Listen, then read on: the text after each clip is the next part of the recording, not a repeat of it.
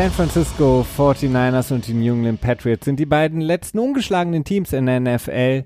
Die Verfolger, die Konkurrenten straucheln ein wenig. Sowohl die LA Rams als auch die Dallas Cowboys verlieren einige Spiele hintereinander. Kansas City sieht momentan nicht ganz so brillant aus wie in den Wochen zuvor. Ähm, auf dem unteren Niveau der Liga gewinnen die Jets ihr erstes Spiel mit Sam Darnold zurück von der Erkrankung vom pfeifrischen Drüsenfieber. Ist alles gut gegangen, er hat es überlebt, das Spiel. Und das sollen heute unsere Themen sein, viel zu besprechen in der NFL diese Woche. Damit herzlich willkommen zum NFL Tuesday. Herzlich willkommen, Christian. Hi. Hi Felix. Ähm, ich komme sehr häufig durcheinander, wenn ich, äh, immer wenn es um Sam Darnold geht und sein Spleen. Ähm, kennst du das Wort Spleen auch irgendwie als, ähm, als Synonym für Marotte im Deutschen? Äh, ja, ja, klar. Also Spleen also, für sowas wie ähm, Ja, so eine Marotte, würde ich sagen. Oder? Ja, genau, irgendwie so mein ja. Spleen ist irgendwie, dass ich nochmal dreimal zurücklaufe, ob ich die Wohnungstür abgeschlossen habe, so ungefähr. Okay, das wäre ja schon eher so eine, eine Rose. Ja, okay. Aber ja, so. Also, ja, gut, nicht, all, nicht, nicht alles ist direkt eine Zwangsneurose. also manche Leute waschen sich vielleicht etwas gründlicher die Hände. Das ist ja dann nicht unbedingt direkt eine Zwangsneurose. Ja, Aber ja, Spleen. Das ist wahrscheinlich auch ein Spektrum. Spleen ist, ist bekannt. Ich, ich war, was diese Verletzung von Sam Darnold angeht, relativ überrascht. Ähm, ich wusste nicht, dass es wirklich so gefährlich sein kann, dieses pfeifrische Drüsenfieber. Ich wusste halt, dass es etwas ist, was dich lange, lange ausnocken kann, was dein Immunsystem wirklich extrem angreift. Du bist total schlapp und kannst im Grunde genommen gar nichts mehr, verlierst viel Gewicht. Aber dass du, dass das wirklich so gefährlich werden kann, ähm, das hätte ich nicht gedacht. Also viele haben ja gesagt, wenn sie ihn zu früh zurückgebracht hätten und er hätte irgendwie den einen oder anderen Hit abbekommen, ähm, könnte das lebensgefährlich werden. Das ähm, war mir völlig neu. Insofern, ja gut, die Lebensgefahr entstand ja dadurch, dass eben das Spleen, was die Milz ist? Ja. Oh Gott, ja. Äh, dass die dadurch halt anschwillt und durch das angeschwellte, durch den angeschwellten Zustand ist sie halt bei einem Hit, wenn er falsch landet, in der Lage quasi zu platzen. Äh, das hat jetzt aber nichts mit einer, nichts mit der grundsätzlichen Gefahr des, des pfeiferschen Drüsenfiebers, glaube ich, zu tun. Aber ja, doch, aber das ist quasi eine, ich bin kein Mediziner, aber das ist eine der Nebenwirkungen und deswegen ist halt so gefährlich, wenn, also wenn er jetzt irgendwie normales, ähm, eine andere Krankheit, irgendeine Krankheit, die dein Immunsystem angreift, dann ist es nicht unbedingt der, so der Fall. Das ist wohl explizit ja. bei diesem pfeifrischen Drüsenfieber ja, so gefährlich. Ähm, äh, Manu, Manu, er hat es geschafft, ähm, Sam Darnold hat den Sieg geholt. Ähm, können wir vielleicht äh, direkt den Einstieg machen, wo wir schon über Sam Darnold und seine Mills hier sprechen. Überraschend, der erste Sieg, ich habe es angesprochen, ganz am Ende der, wenn man so möchte, virtuellen Tabelle in der NFL holen die Jets ihren ersten Sieg, verabschieden sich damit aus den, aus den Rängen der Teams, die ohne Sieg sind, ähnlich wie Washington. Und äh, gewinnen vor allen Dingen sehr überraschend zu Hause gegen die Dallas Cowboys, vielleicht die größte Überraschung des Wochenendes. Dallas, die ja mit 3 zu 0, ich hatte es ähm, gesagt, gestartet sind, sehr, sehr gut gestartet sind und dann jetzt eben mehrere Spiele verloren haben, vor allen Dingen jetzt auch gegen die Jets in New York. Höchst überraschend, ähm, aber ja, muss man sagen, verdient. Und jetzt kommen natürlich viele, viele Fragen, so wie das bei America's Team ist in Dallas, in Texas. Ähm, ist der Job von Jason Garrett noch sicher? ich glaube, der war schon vor der Saison nicht mehr sicher. Ähm, denn warum sollte sonst Jerry Jones den Vertrag mit äh, Jason Garrett nicht im Vorfeld verlängern? Das ist äh, für mich zumindest jetzt aus der Ret Retroperspektive, äh, aus der Retrospektive wirkt es auf mich jetzt im Moment absolut offensichtlich, dass ähm, Jason Garrett nur mit quasi einem AC Championship Game NFC Championship Game Teilnahme seinen Job oder so hätte überhaupt sichern können, wenn sich sogar ein Super Bowl Sieg hätte sein müssen. Denn ähm, es wirkt, ja, es ist kein kluges Business, äh, eine, eine Vertragsverlängerung auch mit einem Coach quasi nicht im Vorfeld zu, zu tun, weil dann halt immer auch die Gefahr besteht, dass wenn er gut handelt, äh, also gut handelt als Coach, gut coacht quasi, dann äh, ein lukrativeres Angebot bekommt, vielleicht von einem Team oder wie auch immer und so weiter. Und dementsprechend glaube ich schon, dass Jerry Jones zumindest sehr, sehr unentschieden war, was, ähm, was die Weiterbeschäftigung von Jason Garrett angeht. Und meines Erachtens ist es die absolut richtige Entscheidung, denn also Garrett hat in den letzten drei Jahren wirklich überhaupt nicht überzeugen können mit, mit, mit gescheiten Coaching Decisions und das hat sich jetzt auch in diesem Spiel wieder mal bewahrheitet, indem er eine Chance, das Spiel noch zu drehen, am Ende mutwillig weggeschmissen hat, indem er sich zu schlechten taktischen Entscheidungen entschieden hat. Und zwar hätte er schon äh, bei dem ersten Touchdown, als die Cowboys, äh, wie war das mit den Punkten? Ähm, warte mal, 22, äh, ja. Sie hätten auf jeden Fall deutlich eher für zwei gehen sollen, äh, um dann eben für den Fall, dass sie äh, die Two-Point-Conversion nicht schaffen, ähm, im späteren Spielverlauf dann mehr zeitlichen Druck machen zu können. So haben sie dann quasi vor ihrem Touchdown noch Zeit runterlaufen lassen, äh, die Two-Point-Conversion dann nicht geschafft und hatten dann nur noch, ich glaube, 40 Sekunden Zeit, um äh, einen Onside-Kick zu produzieren, beziehungsweise äh, im anderen Fall hätten sie halt noch ein Three and Out quasi produzieren können, zumindest versuchen können. Das wäre alles deutlich besser gewesen und sie hätten deutlich höhere Chancen gehabt, überhaupt das Spiel noch zu gewinnen. Ähm, das ist nur eine von den schlechten Entscheidungen, auch warum sie für einen Field Goal gehen. Okay, es war vier und neun im vierten Quarter, glaube ich auch, mhm. wo sie dann die die ähm, den Rückstand auf zwölf po äh, Punkte reduziert haben.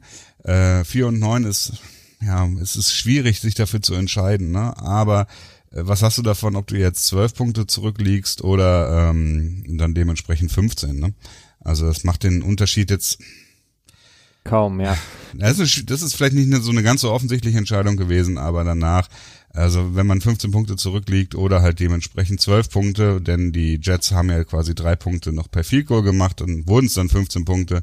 Dementsprechend sollte äh, in den Fällen meines Erachtens ähm, stark mit dem Gedanken gespielt werden, schon beim ersten Touchdown für zwei Punkte zu gehen. Ja, sie haben sich vor allen Dingen auch insgesamt, das kommt natürlich auch hinzu, sehr, sehr viel Zeit gelassen, auch dann im vierten Viertel. Also die Drives, in denen sie dann ja punkten mussten, waren relativ behäbig teilweise von den Giants, ach von den Giants sag ich jetzt schon, von den Cowboys.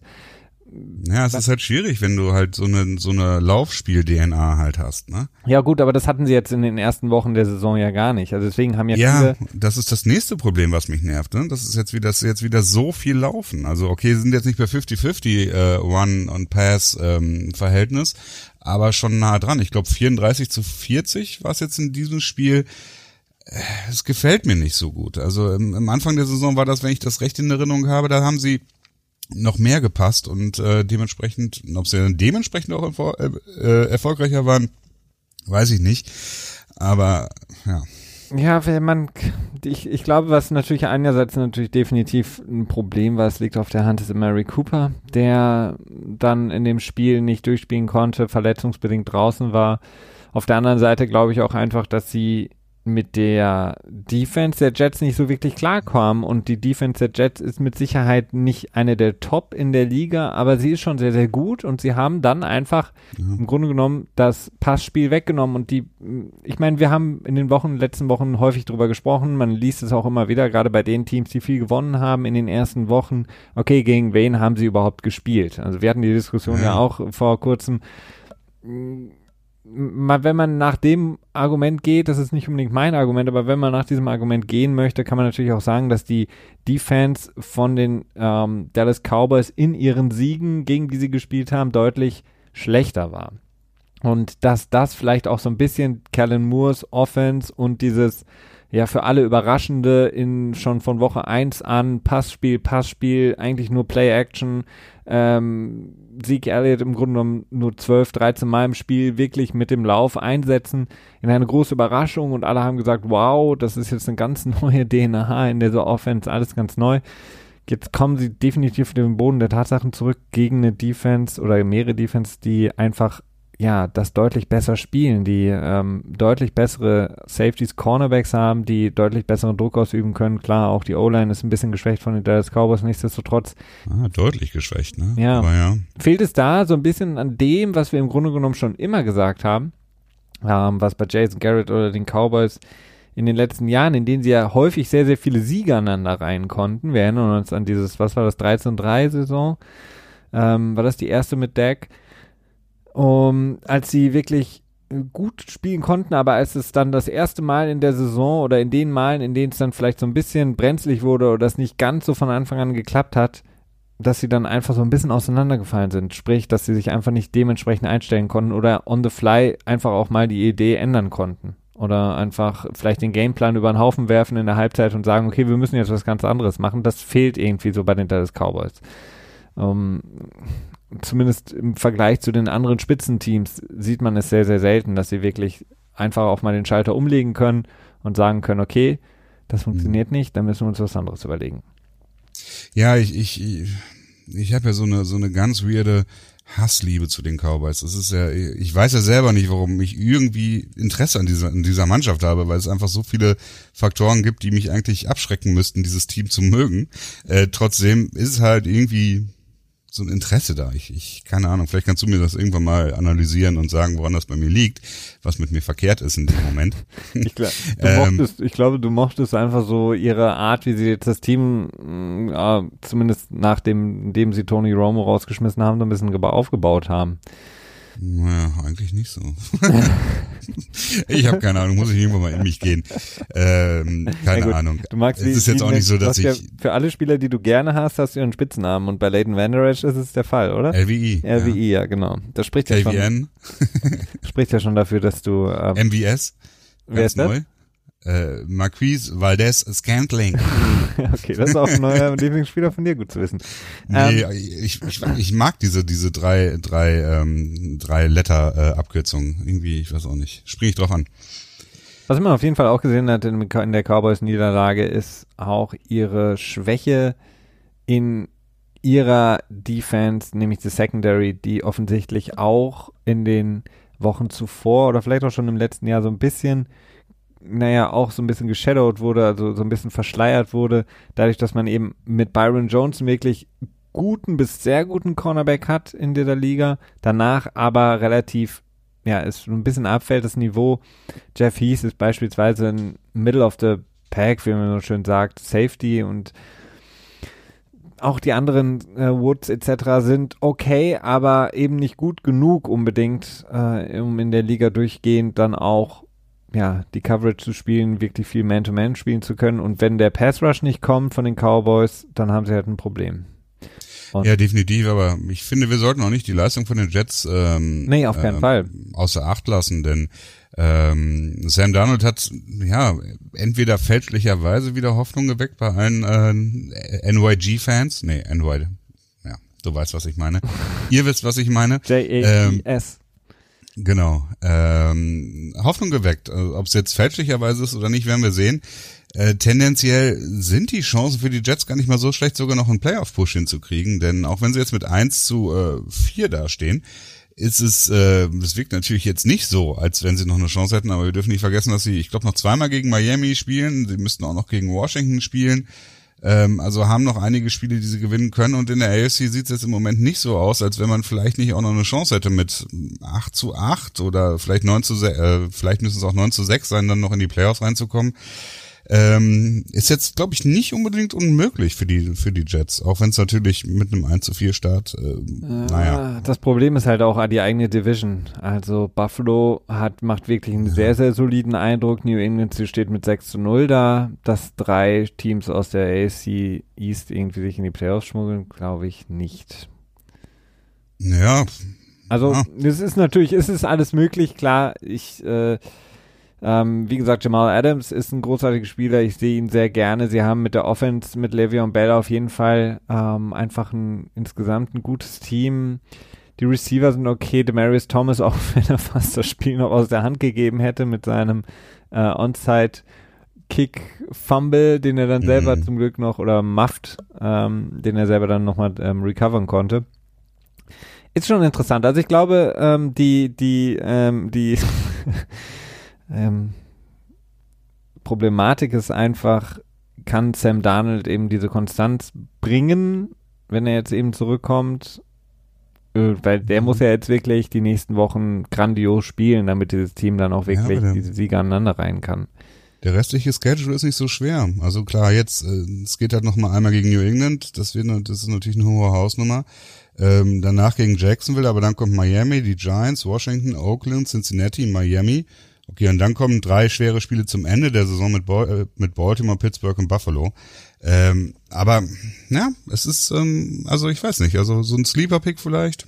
Pittsburgh vielleicht ja. jetzt nicht unbedingt so ein schweres Spiel, aber ja, insgesamt klar. Ähm, bleiben wir vielleicht, wo du es ansprichst, das mögliche Playoff-Picture so ein bisschen in der AFC, AFC East. Die New England Patriots haben das, den Spieltag geöffnet, Donnerstagnacht gegen die New York Football Giants mit deinem Danny Dimes haben das Spiel haben das Spiel ja, gewonnen. Ich, ich gebe es auf, mich dagegen zu wehren. ja, gib es einfach, genau. Das ist eine gute Entscheidung. Ähm, 35-14. Das Spiel war lange Zeit ausgeglichen, weil beide Defensive Reihen sehr gut gespielt haben. Die New England Patriots erwartend gut gespielt haben mit ihrer Defense. Aber die Giants wirklich, obwohl sie sehr gebeutelt sind, ja insgesamt verletzungsbedingt, nicht nur in der Offense, sondern auch in der Defense, haben das wirklich sehr, sehr gut gemacht gegen Tom Brady und seine Offense, der dann auch relativ naja, gebeutelt selbst war, was seine Anspielstationen in der Offense angeht, beziehungsweise generell einfach Spieler in der Offense angeht. Ähm, der deutsche Fullback äh, Jakob Jonsen ist raus, er ist übrigens jetzt auch auf der IA gelandet. Ähm, Josh Gordon ist raus, da weiß man nicht so ganz, wie der Status ist. Philip Dorset war ja von Anfang an nicht dabei. Dann Matt Lacoste, der Tident hat zwar durchgespielt, aber hat sich auch ähm, schwerer verletzt, fällt mehrere Wochen aus, sodass sie keinen Fullbacker mehr hatten, was essentiell ist für die Offense der Patriots, vor allen Dingen für verschiedene Personal, äh, Personal Groupings, die sie laufen und mussten dann im Grunde um die zweite Halbzeit so durchspielen. Ähm, haben die, ja, sie, Sieg dann trotzdem, oder erwarten, muss man ja auch erwarten, dass sie den Sieg nach Hause holen, geholt, stehen mit 6 zu 0 als ähm, Team jetzt da, zusammen mit den 49ers, wie ich eingangs sagte, als einziges ungeschlagenes Team. Ja, ähm, merkwürdiges Spiel insgesamt, denn die Patriots haben sich am Anfang sehr, sehr schwer getan, äh, in Schwung zu kommen. Allerdings finde ich auch nicht, dass, dass wir außer Acht lassen sollen. Es ist halt, das sind Donnerstag-Nachtspiele die, ja, die haben halt schon immer einen relativ speziellen Faktor drin, ne? Und das ist der, der, der Heimfaktor ist sehr groß in der kurzen Woche, wenn das Team, wenn das gegnerische Team quasi reisen muss, auch wenn es von den äh, von New York nach Foxborough nicht unbedingt wirklich weit ist, aber es ist schon häufig ein Faktor drin. Das ist eine kurze Vorbereitungszeit. Ähm, deswegen würde ich das Spiel jetzt generell, was den Status der Patriots angeht, so ein bisschen ausklammern wollen es ist, glaube ich, generell ziemlich schwierig, die Patriots in diesem Jahr einzuschätzen, denn ich habe einen nicht so sonderlich starken Eindruck insgesamt von ihm. Ich sehe unheimlich viele Probleme bei ihnen in diesem Jahr. Gleichzeitig sind sie halt ist die Defense so massiv überzeugend und die Offense produziert so viel, wie sie muss, so ungefähr, um äh, mit 6 zu 0 dazustehen und ja, der absolute Super Bowl-Favorit zu sein insgesamt, würde ich mal so sagen ähm, zumindest Teilnehmer. Ich, dann, wenn es dann in den Jimmy G Q TB12 äh, Super Bowl geht. Genau, Legend, Legendary Super Bowl Matchup oder wie auch immer. Also, ich find's, ich find's echt ziemlich weird, wie, wie diese Saison für die Patriots im Moment aussieht und ähm, bin sehr gespannt, ob sie das, ja, ob sie den Erfolg noch so lange weiterhalten können äh, wenn die ersten nächsten Tests dann quasi kommen oder vielleicht auch die ersten Tests, je nachdem, wenn es gegen Kansas City geht, aber Kansas City scheint jetzt auch deutlich schwächer zu sein, als sie es im letzten Jahr sind. Kommen wir Harry gleich zu KC. Ja, okay. Äh, ja, ich, na, ihr kennt das ja, wenn wir anfangen über die Patriots zu reden, dann äh, müssen wir uns immer zügeln. Genau, wir ähm, hatten diese Woche leider keinen Patriots-Podcast, ähm, auch weil jetzt das Spiel etwas länger vorbei schon ist und im Grunde genommen die Stories oder die Gespräche, die man momentan über die Patriots führt, ja. sind im Grunde genommen Woche für Woche gleich. Deswegen haben wir uns äh, gesagt, diese Woche ähm, geben wir uns das mal nicht. Ähm, denn in den nächsten Wochen werden wir genug äh, Stories dann noch finden. Das heißt, im Petspot, wenn ihr ihn vermisst habt, tut es uns leid, aber wir hatten ja äh, auch schon zu Beginn der Saison gesagt, dass wir es nicht jede Woche schaffen werden, ihn zu bringen. Aber wir werden natürlich dann in der kommenden Woche sehr wahrscheinlich wieder einbringen nach dem Spiel gegen die Jets, die ja jetzt ja sehr, sehr gut aufgetrumpft haben mit Sam Darnold zurück. Ähm, bei den Patriots, ja, die, Pat die, die Offense ist so ein bisschen noch das Fragezeichen, aber das war es ja auch in den letzten Jahren häufig so in den ersten Spielen. Da war einfach nur der Unterschied, die Defense konnte das nicht halten und konnte eben nicht mal für Siege sorgen. So hatten wir dann häufig eben so in 2014 etc. diese, diese großen Niederlagen gegen Kansas City, als alle von der berühmten Klippe dann gesprochen haben, die Tom Brady runtergefallen ist. Da war auch die Offense überhaupt noch nicht im Flow, musste sich suchen. Ähm, sie haben jetzt sehr, sehr viele Verletzungen. Man darf nicht vergessen, sie spielen ohne ihren äh, designierten ersten Left Tackle, ähm, der in seinem, eigentlich ja erst in seinem Rookie-Jahr jetzt ist, obwohl er schon im zweiten Jahr jetzt ist, äh, mit Isaiah Wynn. Sie haben ja, einige Verletzungen im Backfield wie Rex Burkett. Sie haben, was die ähm, Wide Receiver Position angeht, sehr, sehr viel ausprobiert in der Offseason. Ich glaube, dass sie Demarius Thomas kurz bevor sie ähm, dann Antonio Brown geholt haben oder nachdem, nachdem sie Antonio Brown geholt hatten, dass sie ihn zu den Jets geschifft haben. Ich glaube, das bereuen sie jetzt so ein bisschen. Den hätten sie vielleicht schon gerne behalten. Naja, äh, Josh Gordon immer so ein bisschen angeschlagen, Philip Dossett war angeschlagen, also Nikhil Harry, der First-Round-Pick, der, ja, von dem sich natürlich viele viel erhofft haben, kommt jetzt zurück, kann jetzt von der IA zurückkommen, war jetzt im Training diese Woche. Das heißt, da sind noch sehr, sehr viele ähm, Pieces, die zurückkommen können. Ben Watson, wir hatten drüber gesprochen, den sie gecuttet hatten. Auch er ist jetzt zurück, weil eben, wie gesagt, Matt Lacoste, ich sagte es eben, sich verletzt hat, mehrere Wochen ausfallen wird. Also diese Defense der New England Patriots ist extrem stark. Sie haben auf der einen Seite ähm, Gilmore einfach, der auch wieder ein großartiges Spiel hatte. Und auf, dann, dann haben sie eben ganz, ganz viele, ja, diese typischen Casts-Off, die irgendwo mal entweder mal gut waren ähm, und dann ein Loch gefallen sind und bei den Patriots wieder gut werden oder nie so wirklich in Schwung kamen, wie zum Beispiel Kyle Van Noy ist so ein bisschen so ein bestes Beispiel, der bei den Lions im Grunde genommen nie so wirklich. KVE. äh, KVN, Entschuldigung. ja, außer nie so wirklich den Tritt gefunden hat, aber dann auf einmal jetzt einer der was die, die ähm, Grades angeht, ähm, eben einer der allerbesten auf seiner Position ist, der Unglaubliches spielt. Äh, Jamie Collins genauso, der eben bei den Browns ja, so ein bisschen überbezahlt war, kann man schon sagen, auch wenn es gerecht war, dass die Spieler gut bezahlt werden, aber er hat, konnte nicht so wirklich das abliefern und ist jetzt zurück bei den Patriots und findet natürlich in einem System sich wieder, dass er kennt, dass er, in dem er nicht derjenige ist, der vielleicht irgendwie zu viel Verantwortung übernehmen muss, sondern einfach nur das macht, was er gut kann und schon sieht er wieder gut aus. Also es wird interessant sein. Die Patriots werden, glaube ich, äh, frühestens gegen so ein Team wie Baltimore, ich glaube, das sind zwei oder drei Wochen das Spiel, ähm, wird es interessant werden. Auch wenn Christian das nicht glaubt, dass die Baltimore Defense gut ist, ähm, aber sie ist definitiv somit das Beste, was sie auf dem Weg bis dahin treffen werden.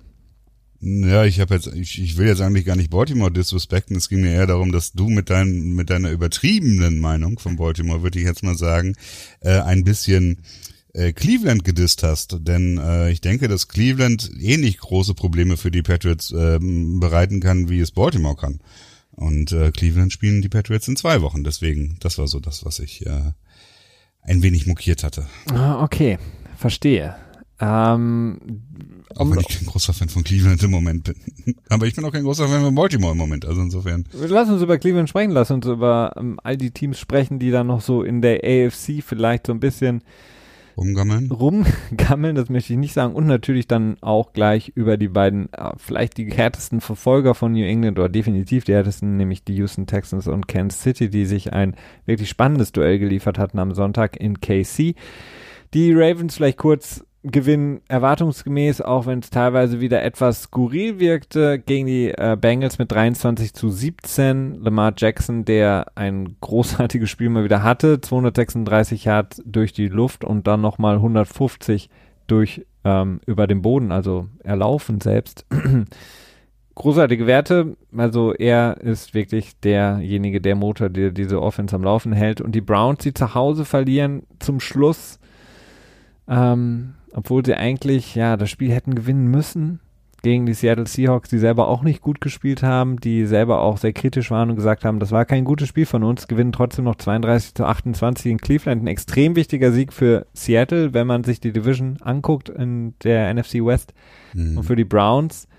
Ja, der nächste herbe Rückschlag, nachdem man eigentlich dachte, okay, nach dem Spiel gegen San Francisco kommen sie jetzt zu Hause an, starten extrem gut gegen die Seahawks mit 14 äh, zu 0 haben stand es, glaube ich, nee, 14-6 dann am Ende im, äh, nach dem ersten Viertel und brechen dann wieder ein. Baker Mayfield wieder mit drei Interceptions, obwohl er sonst eigentlich gar nicht schlecht gespielt hat. Ja gut, ich würde jetzt auch nicht alle drei auf seine auf seine ähm, Schultern legen wollen. Ich glaube, ähm, zwei könnte man ihm abrechnen. Aber generell ist, ist ja, generell ist, ist Mayfield äh, deutlich schlechter als das, was sein Mundwerk vermuten lässt. Und ähm, ich muss sagen, mich persönlich ärgert er irgendwie immer mehr mit seiner Art, die mich doch immer mehr nervt, sag ich mal so. Äh, dieses arrogante Verhalten, will ich es jetzt mal so nennen. Ähm, was das Officiating angeht in dem Spiel, war es jetzt vielleicht auch nicht unbedingt förderlich, aber das darauf zu schieben ist halt auch nicht, nicht äh, ja, akkurat. Hm. Er, ist, er wirkt sehr leicht reizbar, habe ich immer den ja. Eindruck. Also, ich meine, es gibt ja kaum einen Quarterback in der Liga, der sich nicht ziemlich viel Kram anhören muss. Ich meine, selbst jetzt haben wir ja ähm, wir kommen gleich zum Spiel von Kansas City. Viele, viele, die jetzt auf Patrick Mahomes so ein bisschen einreden, beziehungsweise so ein bisschen endlich in ihren Augen ihren negativen Content über Patrick Mahomes aus der Schublade ziehen dürfen und endlich das raushauen dürfen. Bei Baker Mayfield hat man immer so ein bisschen den Eindruck, er nimmt das alles extrem persönlich und ähm, versucht auch immer auf alles zu reagieren, was nicht unbedingt immer sehr förderlich ist. Ja. Also ich meine, wen interessiert es, wenn irgend so ein ESPN oder ähm, whatever The Zone wie die hier Pat McAfee Show, dieser schreckliche Typ, diese schreckliche Show, irgendwie so irgendeinen Kram über Baker Mayfield erzählen. Aber er reagiert auf diese Sachen. Das ist halt, ja, weiß ich nicht. Ja, ist halt die Frage, das ist ähm, zum einen, ist, ich, ich finde es nicht immer so ganz leicht abzuschätzen, inwiefern das, das wirklich stimmt, dass äh, Teams Woche für Woche nach solchen Sachen suchen, um Motivation zu schaffen für das eigene Team.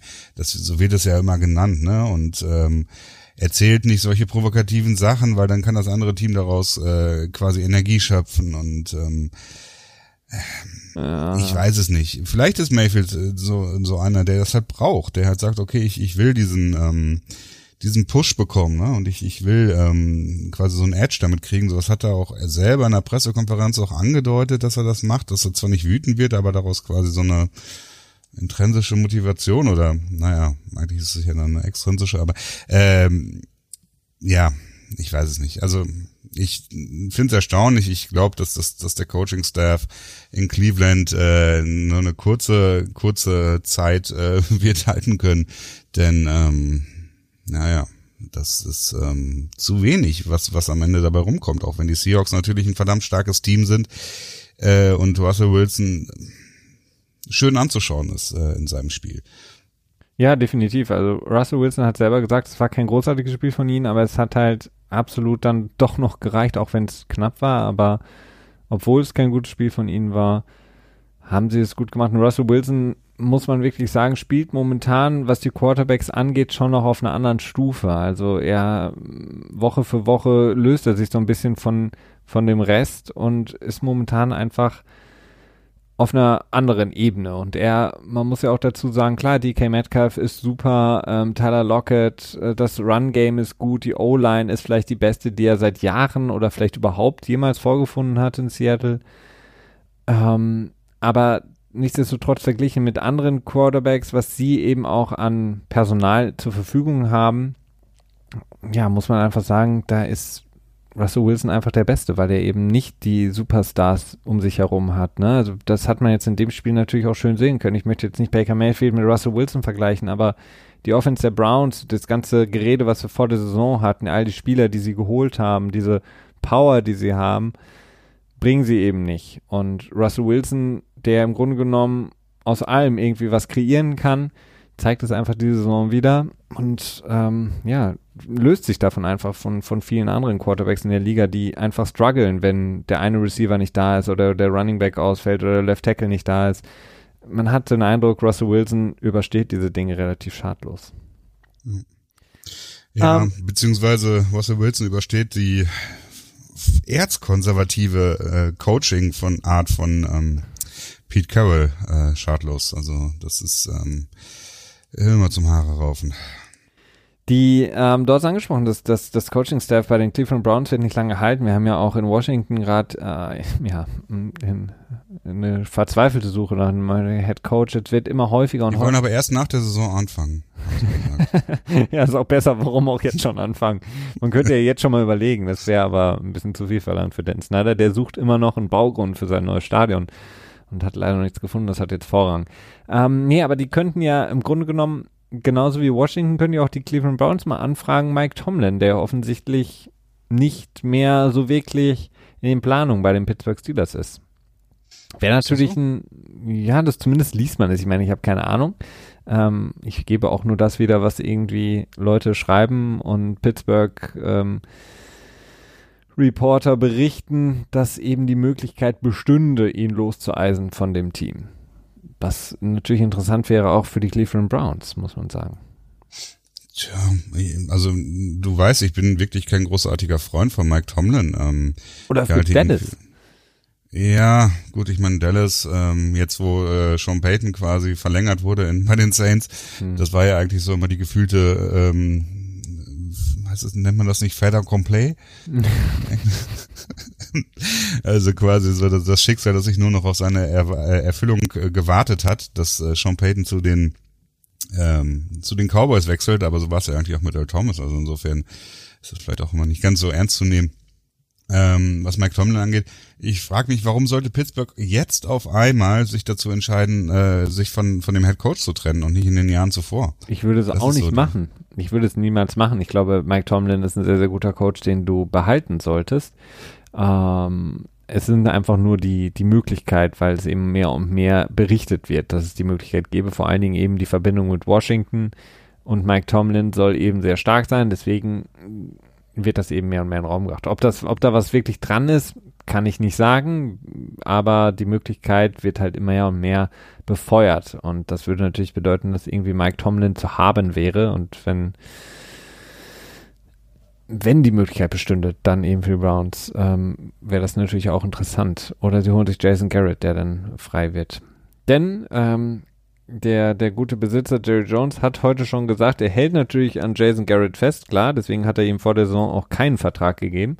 Ähm, ja, und, hat, Mann, und ja. hat auch gesagt, dass er keinen Zweifel daran hat, dass Jason Garrett innerhalb von kürzester Zeit, wäre er auf dem Markt, einen neuen Job hätte als Head Coach.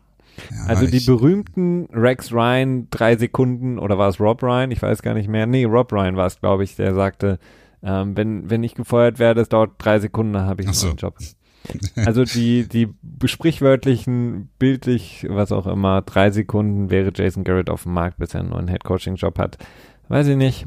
Ich glaube, der Trend geht irgendwie dahin, irgendwelche Coaches, die anderthalb Jahre im College erfolgreich waren, unter Vertrag zu nehmen.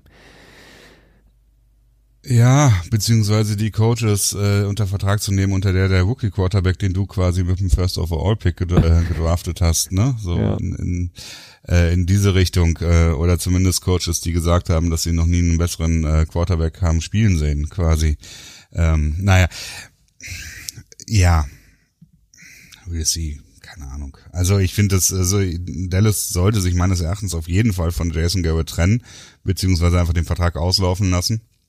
Vielleicht ist das ja auch so ein weirdes äh, Jerry Jones Ding, dass er äh, so ein, diese Vertragslänge eben wirklich so als als verpflichtend betrachtet oder er so extrem kniepig, dass er nicht bereit ist, quasi einen Coach zu bezahlen, der ähm, der noch Vertragslaufzeit hat, ohne dass er Leistung hat. Wie oft denn noch? Die Taschen sind leer. Er hat die Hosentaschen nach ja. außen gekrempelt, Jerry Jones. Er hat das ist die Sache. Ezekiel ja. Elliott im Grunde genommen mit Centstücken musste ja. er die Millionen abzählen. Er musste mit der Hand durch die Couch durchgehen und noch das letzte, das letzte Klimpergeld zusammentragen, ne? Und äh, jetzt nichts mehr da. Und Dak Prescott denkt sich jetzt toll. Und jetzt muss ich noch mehr Chunky Soup Werbung machen, damit ich Geld verdiene oder was? Ja, so ist das. Das ist richtig ärgerlich. Kommen wir zum schwierig. Topspiel in der AFC von diesem Wochenende. Die Texans waren zu Besuch in Kansas und haben das Spiel gewonnen, 31 zu 24. Die Chancen standen vielleicht ja schon länger nicht mehr so gut im Vorfeld nach der Niederlage von Kansas City äh, gegen die Indianapolis Colts in der Woche davor. Gab es so ein bisschen den Blueprint, wie man vielleicht Chiefs die äh, Kansas City schlagen könnte. Die Texans haben dann sich direkt erstmal selber dreimal ins Knie geschossen, als sie im Grunde genommen relativ viel zuließen, Turnover ja. produziert haben, direkt zu Beginn. Fumble in der eigenen, eigenen Endzone, also Red Zone. Genau, also genau das, was du nicht haben möchtest, wenn du gegen Kansas City in Kansas City spielst direkt in Rückstand zu geraten und zwar dermaßen in Rückstand zu geraten. 17 zu 3 stand es nach dem ersten Quarter.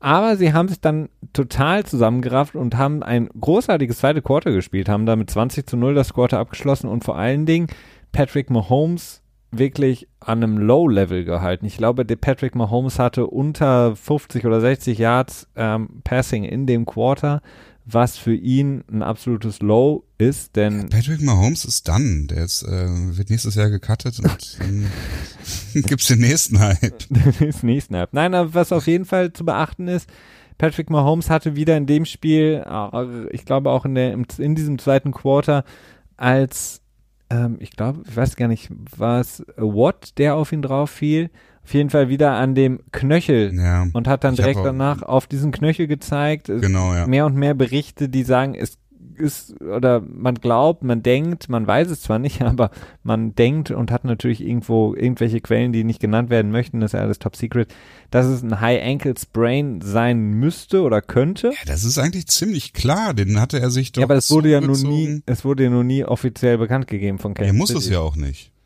Ja, deswegen Das ist ja immer der Trick, dass, dass, dass viele, dass, dass, dass die Medien, Sportmedien-Dudes, äh, nie checken, dass ähm, ein Spieler muss nur dann auf den Injury Report, wenn er nicht voll teilnimmt am, am Practice halt, ne? Und ähm, wenn er mit seinem High äh, Ankle Sprain trotzdem jeden Snap macht, dann muss er auch nicht drauf landen, ne? Ja, und vor allen Dingen kannst du dann auch noch irgendwas anderes sagen. Das wird, ähm, also du könntest jetzt theoretisch sagen, wenn du nicht willst, das High Ankle Sprain rauszugeben, dann lässt du, hat er vielleicht nur Limited Participation im pra Practice und dann sagst du halt, hat irgendwie am Rücken was.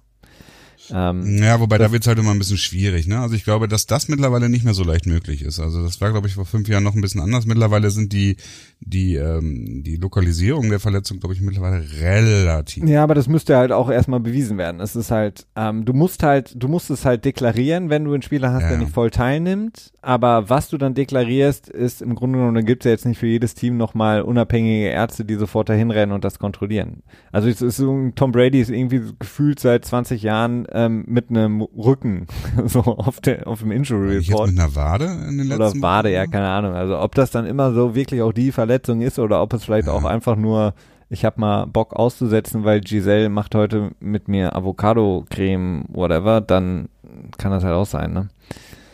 Na gut, aber dann können sie es ja auch benennen. Können ja, äh, Ja gut, aber wenn du dann sagst. Personal Reasons, dann schießen ja schon wieder die ganzen Seth Ja, Wickershams aus dem Boden und sagen, ja, ich habe da vor Wochen mal was gehört, ein Bekannter, der ziemlich gut ist mit einem Freund, der nämlich eigentlich da auch manchmal ähm, den Rasen mäht, der hat mir erzählt, dass. Also von daher, back zum Spiel. Ähm, Patrick Mahomes ist sie sah auf jeden Fall so aus, als wäre eine sehr, sehr lange Zeit und bis zum Ende des Spiels dann eigentlich sehr, sehr behindert durch eben diese Verletzung am Knöchel, die offensichtlich sofort wieder aufpoppt, sobald er da etwas abbekommt und man muss davon ausgehen, dass es in den nächsten Wochen nicht besser wird und äh, jetzt habe ich, Ich die frage mich, ob es überhaupt nochmal irgendwann besser wird, denn ähm, diese Verletzungen, die gehen halt nur bei kompletter Ruhe weg, ne? Und es, ist, es scheint mir sehr unwahrscheinlich, dass äh, quasi vier Wochen am Stück nicht irgendwann mal jemand auf den Knöchel drauf fällt. Und ich glaube, das müsste es passieren, damit es komplett weggeht. Also Theoretisch kannst du durchspielen. Also in der NFL ähm, ist es so, dass die äh, Regularien für Schmerzmittel im Grunde Ja. genommen nicht existent sind. Das heißt, du kannst ihn vollpumpen mit Schmerzmitteln. Das, da gibt es im Grunde genommen kaum bis gar keine Hemmschwelle. Ähm, also nicht so wie in anderen Profisportarten, wo gesagt wird, das ist dann irgendwann auch Doping oder beziehungsweise gewisse Schmerzmittel dürfen nicht benutzt werden. Das ist in der NFL eher so ein, wie so ein, wie diese, wie heißt nochmal, diese Teile, wo man früher so zehn Pfennig reingesteckt hat und einmal umgedreht hat und dann kamen unten so fünf Kaugummis raus, die so die hart ich auch waren noch ab und zu in der. Stadt rumhängen. Immer, immer schön so in, in Kinderkopfhöfen, die. So ungefähr stelle ich mir das in den äh, Training Rooms vor in der NFL. Da gibt's so, so große Spender und dann gehst du vorbei und hast irgendwie so Vicodin und äh, der ganze Kram drin. Nein, aber es, es gibt halt relativ wenig Beschränkungen, was das angeht. Das heißt, du kannst ihn relativ schmerzfrei in die Spiele bringen. Nur wenn dann in dem Spiel halt was passiert, da hilft dann halt auch das Schmerzmittel dann irgendwann nicht mehr. Das Problem ist halt, ähm, beziehungsweise der einzige Vorteil ist, es gibt halt Quarterbacks, die das über einen längeren Zeitraum aushalten können. Ähm, selbst ja zuletzt äh, hatte ich jetzt nochmal, wurde mir nochmal in Erinnerung gerufen, ich erinnere, erinnerte mich dann auch, als ich es gelesen habe, Peyton Manning, der es geschafft hat. Bei einer anderen Position, wenn das jetzt sein Left Tackle ist, der fällt halt jetzt mal erstmal so sechs Wochen aus, wenn du Pech hast. Ja, aber Peyton, meinst du diese Plantea Fascia Verletzung, die er hatte in seiner letzten Saison? Nee, das war in seiner Supersaison da 2013, als er alle Rekorde gebrochen, oder war das, äh, war das 2013? Äh, Ja, als den Super Bowl auch geholt hat. Ja, Ja. glaube ja. Ja. Ja, kann Genau. ich mich nicht mehr dran erinnern. Und da Ja. Das kam auch erst später raus, dass er eben sehr, sehr lange mit einem High Ankle Sprain äh, gespielt hat. Also das, ja, muss natürlich auch mal vorsichtig sein. So diese, diese, diese Verletzungen, die dann nach der Saison rauskommen, die können halt auch häufig immer so einen beschönigen Charakter haben. Ne? Ach so, so um den Heldenstatus nach oben ja, zu pushen. Und oder, er hat oder, das ganze Jahr mit drei gebrochenen äh, Knochen im, weiß nicht, Oberschenkel gespielt. Aber ähm, jetzt, ich habe eine Sache gelesen, die gar nicht so unspannend ist. Die, die äh, Kansas City fällt jetzt eben auf 4 zu 2 zurück, ist jetzt zwei Spiele schon hinter dem großen Erzrivalen, den New England Patriots in der AFC. Klar, die beiden spielen nochmal gegeneinander, es sind noch viele Spiele zu spielen, aber bedingt durch die, eben diese Verletzung von Patrick Mahomes, die Woche für Woche im Grunde genommen sich schlimmer anzufühlen scheint für ihn, wäre es jetzt sinnvoll, ihn zu resten für ein Spiel. Also das, was Sie jetzt gesehen haben, vor allen Dingen, weil es ja jetzt eben das Donnerstag-Nachtspiel ist, was jetzt kommt gegen Denver, gegen Rivalen, ein Team, was, ein Team, was jetzt trotz Joe Flecko nicht da ist, wo sie sein wollten vor der Saison. Wäre das die Möglichkeit, Christian, wo du sagen würdest, wenn du jetzt Andy Reid wärst, ich bringe Matt Moore rein, weil meine Offense ist so gut, dass sie auch mit Matt Moore als Quarterback gegen Denver gewinnen kann und Denver ist halt einfach Denver ähm, und meine Defense wird eh Punkte zulassen. Also meine Defense von Kansas City ist einfach grottenschlecht. Das heißt, ähm, da ist es egal, ob Patrick Mahomes spielt oder nicht. Ich will ihm jetzt einfach mal diese anderthalb Wochen Pause geben. Hei, hei, hei. Ähm Oh, ja, keine Ahnung. Also das, das, das kann ich so nicht, nicht entscheiden, weil ich nicht weiß, wie viel diese Woche Pause, diese anderthalb Wochen Pause bringen. Hm. Ich weiß nicht, wie schwer die Verletzung tatsächlich ist. Äh, das ist, das, oh, nee, also ich würde sagen, nee, will ich nicht machen. Ich würde dann vielleicht eher einen entspannteren Gameplan gehen, ne? Und von vorne, von vornherein sagen, okay, eher kürzere Release-Zeiten, dass du nicht so viel gehittet wirst und das Spiel einfach safe nach Hause bringen oder so. Ähm, anstatt drauf zu, das ist, nee, das ist, nee, da bin ich kein Freund von, Felix. Weil es, es, kann, es kann natürlich auch sein, dass du das, das Spiel halt extrem dominierst, weil deine Offense einfach so stark ist. Ja. Ähm, und du dann aber, weiß ich nicht, schon mit 20 Punkten führst und dann auf einmal springt dir Von Miller auf den Knöchel und, ne, das ist halt so, das glaube ich so die Idee dahin, weil die Wochen danach werden halt auch extrem, Felix, weil dann, ja? Ganz einfach, Football Player play Football. dum, dum. Das war für das, für das ominöse Phrasenschwein, was wir immer noch nicht haben. Ja, es gibt ja auch keine 5-Mark-Stücke mehr, deswegen ist das. Auf jeden Fall wird es dann nachher nicht leichter, dann spielen sie gegen Green Bay und Minnesota.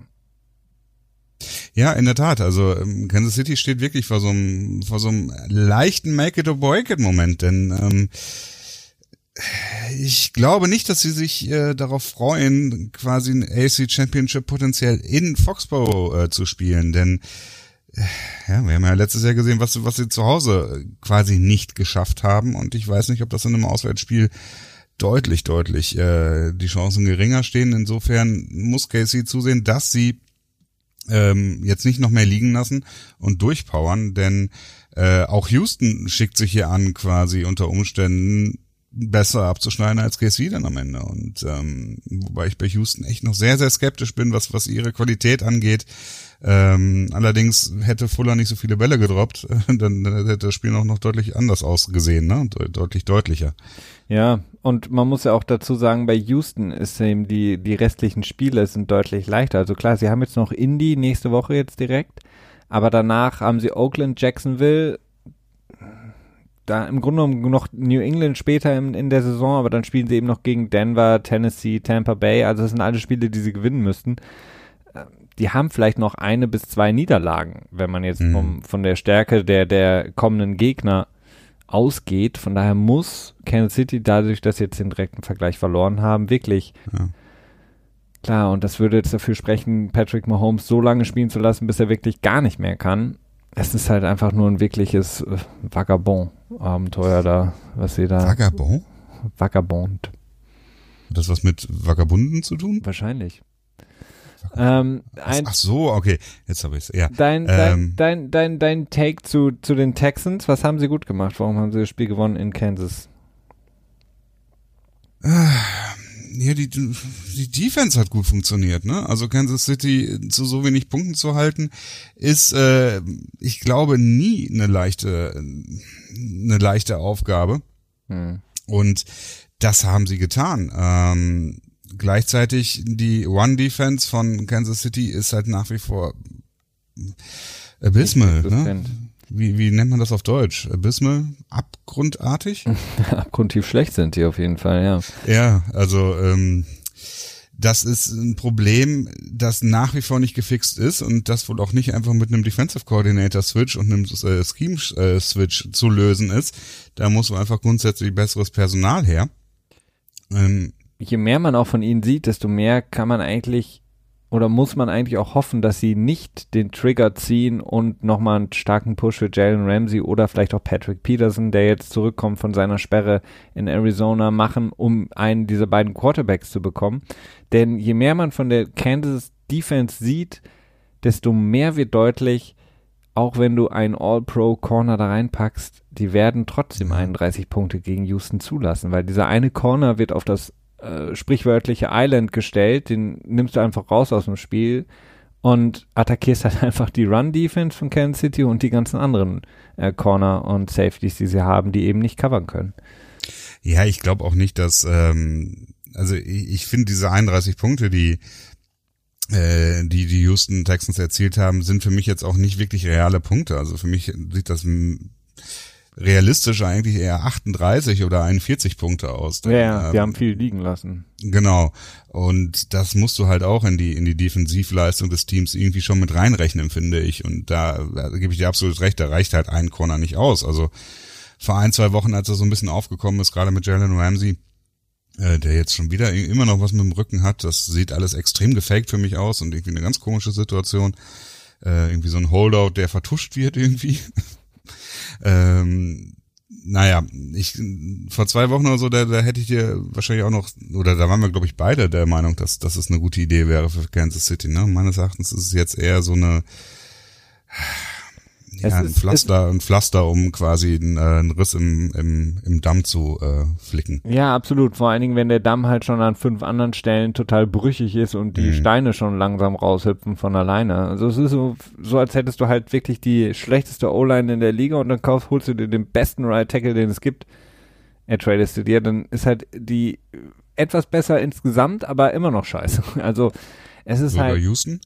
Ja, ne, aber Houston war jetzt ja, ein bisschen übertrieben. Ist aber. jetzt ein bisschen anders, aber klar. Ähm, aber nichtsdestotrotz, Bill O'Brien hat wieder einige. Also ich, da war ich in dem Spiel, war ich extrem sauer, dass sie nicht für zwei gegangen sind. Also die Probleme ihres Kickers Fairbase einfach völlig ignoriert haben, die Field Goals nicht für zwei gegangen, da habe oh, ich mir oh, gedacht. Da war ich anderer Meinung, ne? Ja, da warst du ein bisschen anderer Meinung, weil du meintest, okay, ich fand es nicht nachvollziehbar, warum sie nachdem er das erst, den ersten Extrapunkt verschossen hat, da weiter hinterhergelaufen sind. Ich wäre dann ab dem Zeitpunkt für zwei gegangen, weil jeder Punkt, ich habe es irgendwann mal äh, während des Spiels für mich so ein bisschen hochgerechnet. Natürlich gesetzt im Fall, sie hätten beide Two-Point-Conversions geschafft, was relativ realistisch war gegen die Defense, weil in den Drives konnte Kansas City sie überhaupt nicht stoppen hätte, hatten sie zu dem Zeitpunkt schon sechs Punkte verschenkt, glaube ich. Durch ähm, einmal hätten sie ähm, gehen sollen, anstatt ein Goal, was verschossen wurde, glaube ich, und dann die extra Punkte. Ach, Entschuldigung, die Two-Point-Conversions.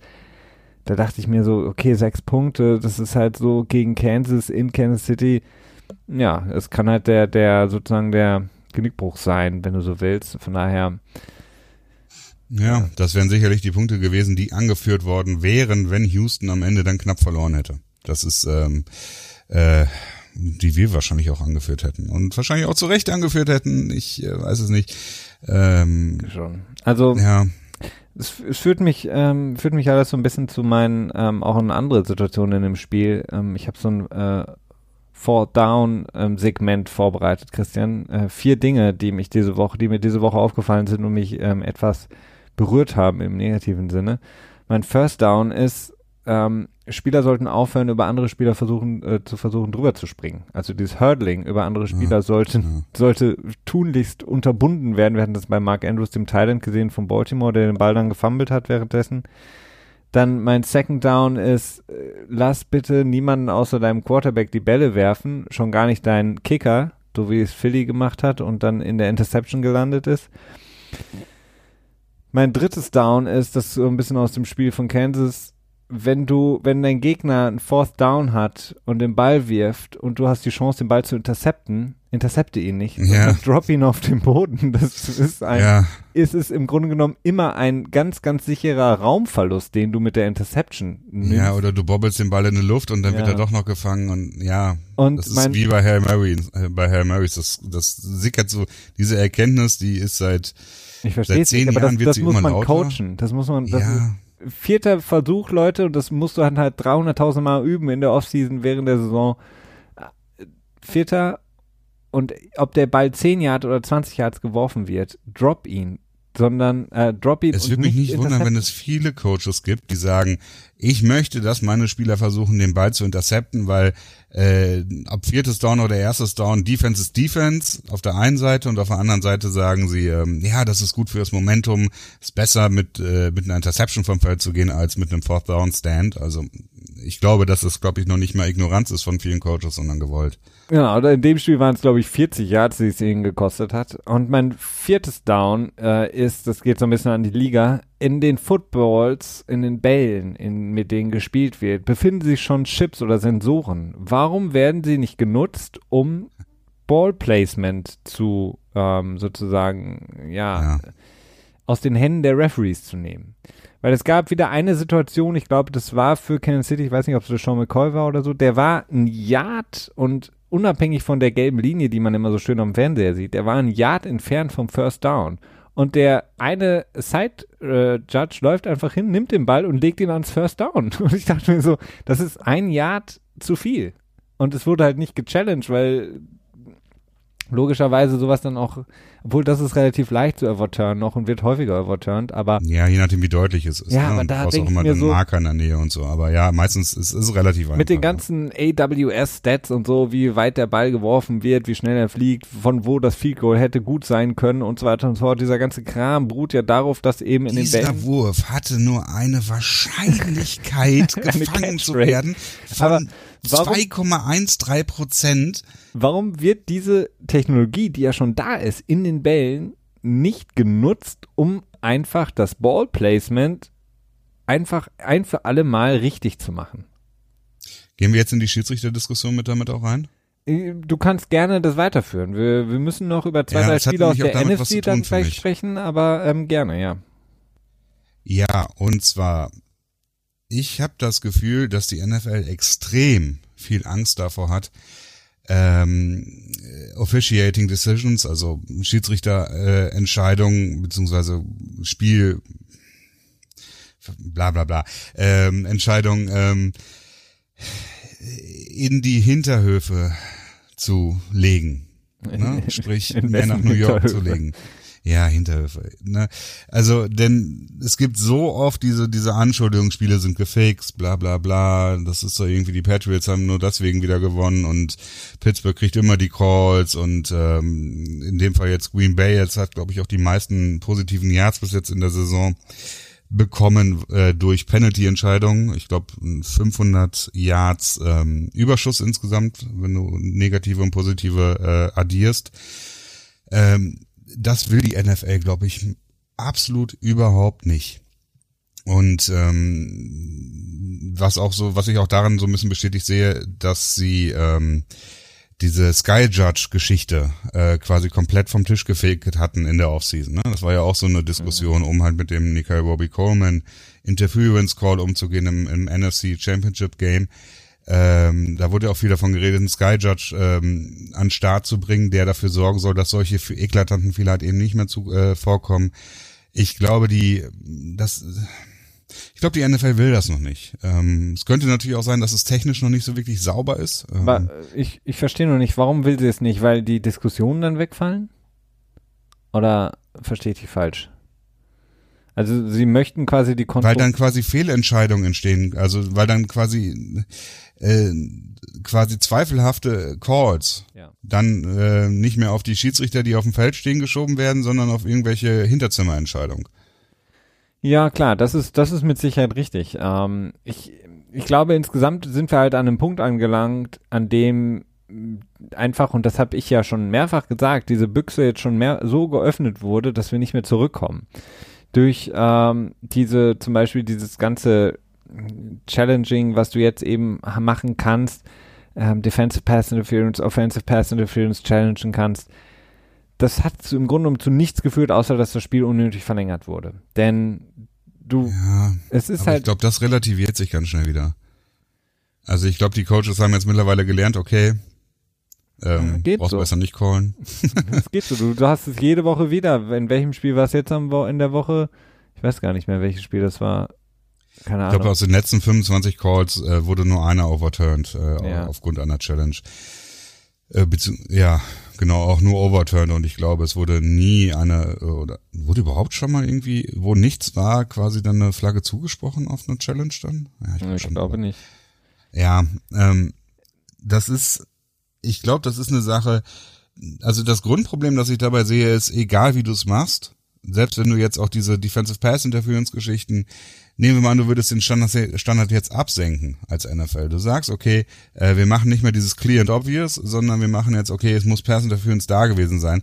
Das eröffnet dann auch wieder ganz andere Probleme, da du dann nämlich wirklich dann im ersten Play sagst einfach, okay, ich werfe einfach eine Hail Mary und ähm, werf danach eine Challenge Flag und habe dann zwar eine Challenge verbraten, äh, aber habe dafür direkt im ersten Play irgendwie 50 Yards äh, erhalten, denn äh, es ist halt nicht so schwer, quasi normales Defensive Pass Interference in einem, in einem Spielzug zu übersehen, beziehungsweise dann halt auch äh, overturn zu lassen, dann, wenn du halt den Standard so absenkst.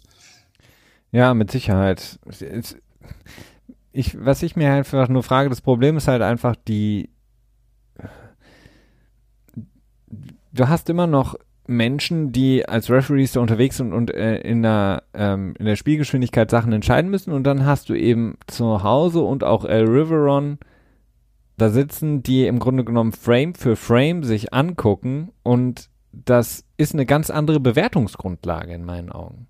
Also wenn ich mir Ja. etwas in der, in der extremen Wiederholung Super Slow-Mo in Ultra HD angucke, bewerte ich es ganz anders, als wenn es mitten im Spiel geschehen ist. Und das ist, Natürlich. wenn ich völlig, äh, wenn ich völlig objektiv bin, würde ich zweimal unterschiedlich entscheiden. Und das ist halt einfach die Problematik dahinter. Challenge ist gut. Genau. Ich mag es, ich liebe es. Ähm, dass es das gibt, dass es das, dem Spiel quasi eine so eine so eine Richtung ähm, beziehungsweise so eine ja, ich, ich weiß jetzt nicht, wie es, ähm, mir fällt das Wort nicht ein, einfach so eine ähm, klare Möglichkeit gibt, dem Fehlentscheidungen entgegenzuwirken, das Spiel einfach fairer zu machen. Das finde ich super. Nur das Problem ist halt einfach, dass wir technisch so weit Vorsprünge machen, aber die menschlichen Fähigkeiten eines Referees halt einfach begrenzt sind. Und die Wahrnehmung ist halt eine ganz andere, wenn ich das eine in Spielgeschwindigkeit sehe und sage, oh krass, Pass Interference, und dann sehe ich das in Frame für Frame in Super HD, Ultra HD, whatever, dann sage ich, ach nee, Quatsch, war überhaupt nichts. Das sind halt Mhm. völlige unterschiedliche Wahrnehmungen und völlig unterschiedliche Entscheidungen auch. Und selbst wenn ich dann sage, nee, war keine Interference, war es vielleicht doch eine im laufenden Betrieb aufgrund der Schnelligkeit. Weil wenn einer mit 22 Miles per Hour läuft, dann kann halt ein Zucken, ein Ziehen, ein kurzes Arm halten entscheidend sein. In der Der, der Superwiederholung. Daryl Reeves äh, Hüft, äh, Hüftschubser. Ja, in der, in der Superwiederholung ist, denke ich mir dann halt so, ja, pf, nö. Oder ja, also, Ja, das ist ähm, das ist eine Sache, die ich jetzt erst gecheckt hatte. Ich habe dir das eben in, in unserem kurzen Vorgespräch auch so ein bisschen angeteasert. Ähm, es heißt ja, es muss äh, im ähm, Replay Review muss es clear and obvious, also klar und offensichtlich sein, dass ähm, signifikant ähm, ähm, der Spieler behindert wurde in seiner Tätigkeit. Das ist ja die, die Regelbeschreibung, um halt äh, Pass Interference zu, ähm, zu overrulen. mh, Äh, mir kam jetzt die Idee, ja. dass es nicht heißen muss, es muss klar und offensichtlich sein auf den Bildern, sondern es muss klar und offensichtlich sein, dass ein Schiedsrichter das übersehen hat. Hm, okay, ja. Das ist das, das ist der Gedanke, der mir jetzt komischerweise jetzt das erste Mal erst gekommen ist, dass es bei dem Clear and Obvious nicht darum geht, dass wir im Replay es sehen können, dass es Clear and Obvious ist, sondern dass der, ähm, dass es für einen Schiedsrichter Clear and Obvious hätte sein müssen. Ja. Ich weiß nicht, ob ich da irgendwie einfach zu langsam war, bis ich zu dem Schluss gekommen bin, oder ob ich da vielleicht auch falsch liege. Aber für mich ist mir irgendwie wie Schuppen von den Augen gefallen. Und dann erklärt es für, sich für mich auch, warum so wenige Calls overturned werden. Denn ähm, dann geht's halt wirklich darum, dass halt ein Schiedsrichter was völlig Offensichtliches nicht gesehen hat. Und da kann ich schon verstehen, warum nur so wenig dann overturned wird. Absolut, nee, also so in dem, also mit dem Wording habe ich es mir auch noch nie durch den Kopf gehen lassen, beziehungsweise anhand dessen habe ich es auch für mich noch nie analysiert, aber ich wusste halt immer, okay, ich sehe jetzt eine Wiederholung und ich muss mir vorstellen, was der Referee gesehen hat und wenn der Referee das so gesehen hat, dann muss halt dieses Clear and Obvious extrem sein, dass es overturned wird. So habe ich mir das immer erklärt. Ähm, ja, ich würde es halt nur, ich würde es halt in dem Moment nur sagen, okay, muss der Referee das, was ich hier sehe, auch gesehen haben. Genau. Und man muss halt, man darf halt nicht vergessen, dass ähm, du halt auch eine Richtlinie brauchst. Du kannst halt nicht immer nur von den Fernsehbildern entscheiden, sondern du musst halt auf Grundlage dessen entscheiden, was der Referee tagtäglich, nicht tagtäglich, aber Woche für Woche, Sonntag für Sonntag zu hundertfach sieht, wenn er, weiß nicht, wie viele Plays es gibt in einem Spiel, in jedem dieser Plays sieht er im Grunde genommen was ganz anderes als das, was wir allein am Bildschirm sehen und dann wiederum das, was wir in der Wiederholung sehen können. Das sind im Grunde genommen drei verschiedene Ebenen und von daher absolut ja. logisch, dass es da halt sehr wenig gibt. Aber es ist natürlich schwer zu verstehen. Und ich frage mich dann ja, halt auch, dass genau, warum es wird nicht besser erklärt. Genau, wenn was du jetzt sagst, ist so, ähm, logisch, aber ich frage mich jedes, CBS hat Gene Steratore, Mike Pereira bei Fox und Dean Blendino, ähm, dann ESPN, die haben den, ähm, wie heißt er jetzt noch? Ja, Perry? Perry, genau. Andy oder so? Andy Perry? Ja, ähm, Perry. Warum sagt es niemand von denen? Die sagen immer, It has to be clear and obvious. Und dann sagen ja, die wissen selber nicht. alle bei Buffalo White Wings, ah, es war clear and obvious, während irgendwie der die äh, Hühnchen auf die Hose tropfen, aber keiner ähm, sagt irgendwie was. Äh, das ja, das ist die Sache. Sie wissen es selbst nicht, ganz offensichtlich. Also das ist ja auch mal ich, ich weiß es nicht. Ich glaube schon, dass die das, dass die wissen, was das Clear and Obvious bedeutet. Ja, oder die wollen halt Öl ins Feuer gießen. Also das ist entweder oder. Das ist die Sache. Gene äh, bestimmt. Die Sache ist, es ist doch ganz offensichtlich. Die reden immer davon, nein, das ist kein Foul. Das Problem ist, in dem Moment, wo Al Riverone sagt, es ist ein Foul, ist es ein Foul per Definition, denn er ist der Entscheider, er ist entscheidet, was ein Foul ist und was nicht. Da kann, äh, da können alle noch sowas sagen, so, das ist kein Foul oder so. Nein, das ist ein geschlossenes System und er hat die entscheidende, die einzige Entscheidungsgewalt. Das ist immer das, was mich so nervt dabei. Er ist der Sonnenkönig der NFL. Genau, das ist er. Ich frage mich halt nur, okay, sie haben jetzt in, haben jetzt in, ich glaube, letzte Saison haben sie schon angefangen, immer so Erklärvideos rauszuhauen, ne? Okay. Ähm, die sind aber auch nicht gut gemacht. Das nee, ist halt den, auch das Problem. Ja, denen ne? fehlt so eine ähm, so, ein, so ein interessanter netter Jingle im Hintergrund, ähm, der das so ein bisschen so zu so einem netten kleinen ähm, Ausflug ins Lehrbuch macht. Sonst ist das so ein ja. bisschen, weißt du, so so ungefähr. Und heute erklärt wieder Al Riveron, warum es keine passende Filme war. Es sollten einfach viel mehr Leute den Football Zebras folgen, denn ähm, die machen echt eine, oder die Person, ich weiß nicht, wie viele das sind, ähm, die gehen immer alle kritischen Schiedsrichterentscheidungen durch und erklären Regeln und so weiter. Also könnte ich auch, euch auch allen nur empfehlen, denen zu folgen. Die haben auch einen Blog, wo die dann jeden Spieltag quasi so eine äh, strittige Entscheidung ähm, Konferenz machen oder wie auch immer. Ähm, vielleicht sollten wir einfach die anheuern, dass die die PR-Arbeit betreiben, denn die können das immer relativ gut erklären und ähm, da stellt sich dann noch meistens raus, dass die Referees eigentlich meistens doch richtig hand, ähm, agieren, ähm, es halt nur nicht kommuniziert wird, wie es äh, so häufig der Fall ist. Christian, schlechter Tag für die an 1 und 2 gedrafteten Quarterbacks des NFL Draft 2015, James Winston, der in London völlig untergeht. Wir müssen gar nicht groß über die Spiele reden, denn wir haben ja wichtigere Spiele, über die wir noch sprechen müssen in unseren letzten Minuten hier. Aber er geht unter mit den Buccaneers, hat einen Horrortag, aber genauso auch Max Mariota, der in zwei gepickt wurde, mhm. der von Ryan Tannehill dann auch ersetzt wurde in dem Spiel, der mit seinen Tennessee Titans, wir haben über die Enttäuschung der Tennessee Titans ja schon jetzt mehrfach gesprochen, haben uns im Grunde genommen schon damit abgefunden, dieses Jahr ein wirklich auch ein Spiel zum Vergessen hat. Es ist ähm, schwierig, wir sollten nicht zu viel drüber reden. Er gibt zumindest den Broncos äh, einen weiteren Sieg Joe Flacco kann sich freuen, bevor er jetzt gegen Kansas City ran muss. Viel, viel wichtiger war natürlich in der NFC das Spiel der Spiele. Die 49ers zu Gast bei den LA Rams. Interessanterweise im Grunde genommen das zweite Auswärtsteam in dieser, an diesem Wochenende, das im Grunde genommen Heimspiel hatte, denn genauso hatten die Pittsburgh Steelers gefühlt ein Heimspiel bei den armen LA Chargers, die verloren haben. Ähm, so war es auch irgendwie im Kolosseum, hatte man das Gefühl, es sind mehr 49ers da und die erlebten ja. dann im Grunde genommen zu Beginn, im Grunde genommen so ein, so ein, ja, wie so ein, es passt jetzt natürlich so die, das Bild von der NFC West wie so ein Shootout auf dem, äh, sozusagen durch das Running Game. Also man hatte so das Gefühl, ähm, Sean McVay und Kyle Shanahan sind in das Spiel gegangen mit diesem ganzen Talk, den es davor gab, in der, äh, in den, in den Tagen vor dem Spiel, diese beiden Offensive-Minded Gurus und Offensive Gurus und Offensive-Minded ähm, Coordinators, meine ich beide kein ging irgendwie so ein bisschen in das Spiel und wollten unbedingt beweisen, dass sie kreativer sind mit ihrem Laufspiel oder ein besseres Laufspiel haben als der andere. Und so plätscherte das Spiel erstmal so Lauf, Lauf, Lauf vor sich hin, bevor es dann zum Ende eigentlich erst richtig spannend wurde, beziehungsweise spannend auch nicht, beziehungsweise ich wollte gerade schon sagen. Die 49ers dann einfach so ein bisschen weggezogen sind durch ihre deutlich, deutlich stärkere Defense und Jared Goff einen miserablen Tag beschert haben mit nur 78 Yards. Ja, äh, die, die Rams sind einfach broken. Also die, ähm, die sind, ja, ich weiß nicht, wenn ich jetzt den Patriots äh, unheimlich viel zuschreiben wollen würde, was ich jetzt eigentlich nicht unbedingt will, dann könnte man sagen, dass die Patriots äh, Sean McVay äh, quasi vernichtend geschlagen haben und er nicht mehr auf die auf die Füße, auf den Boden, nee, auf, auf, auf die Beine, auf die Beine kommt. Genau so.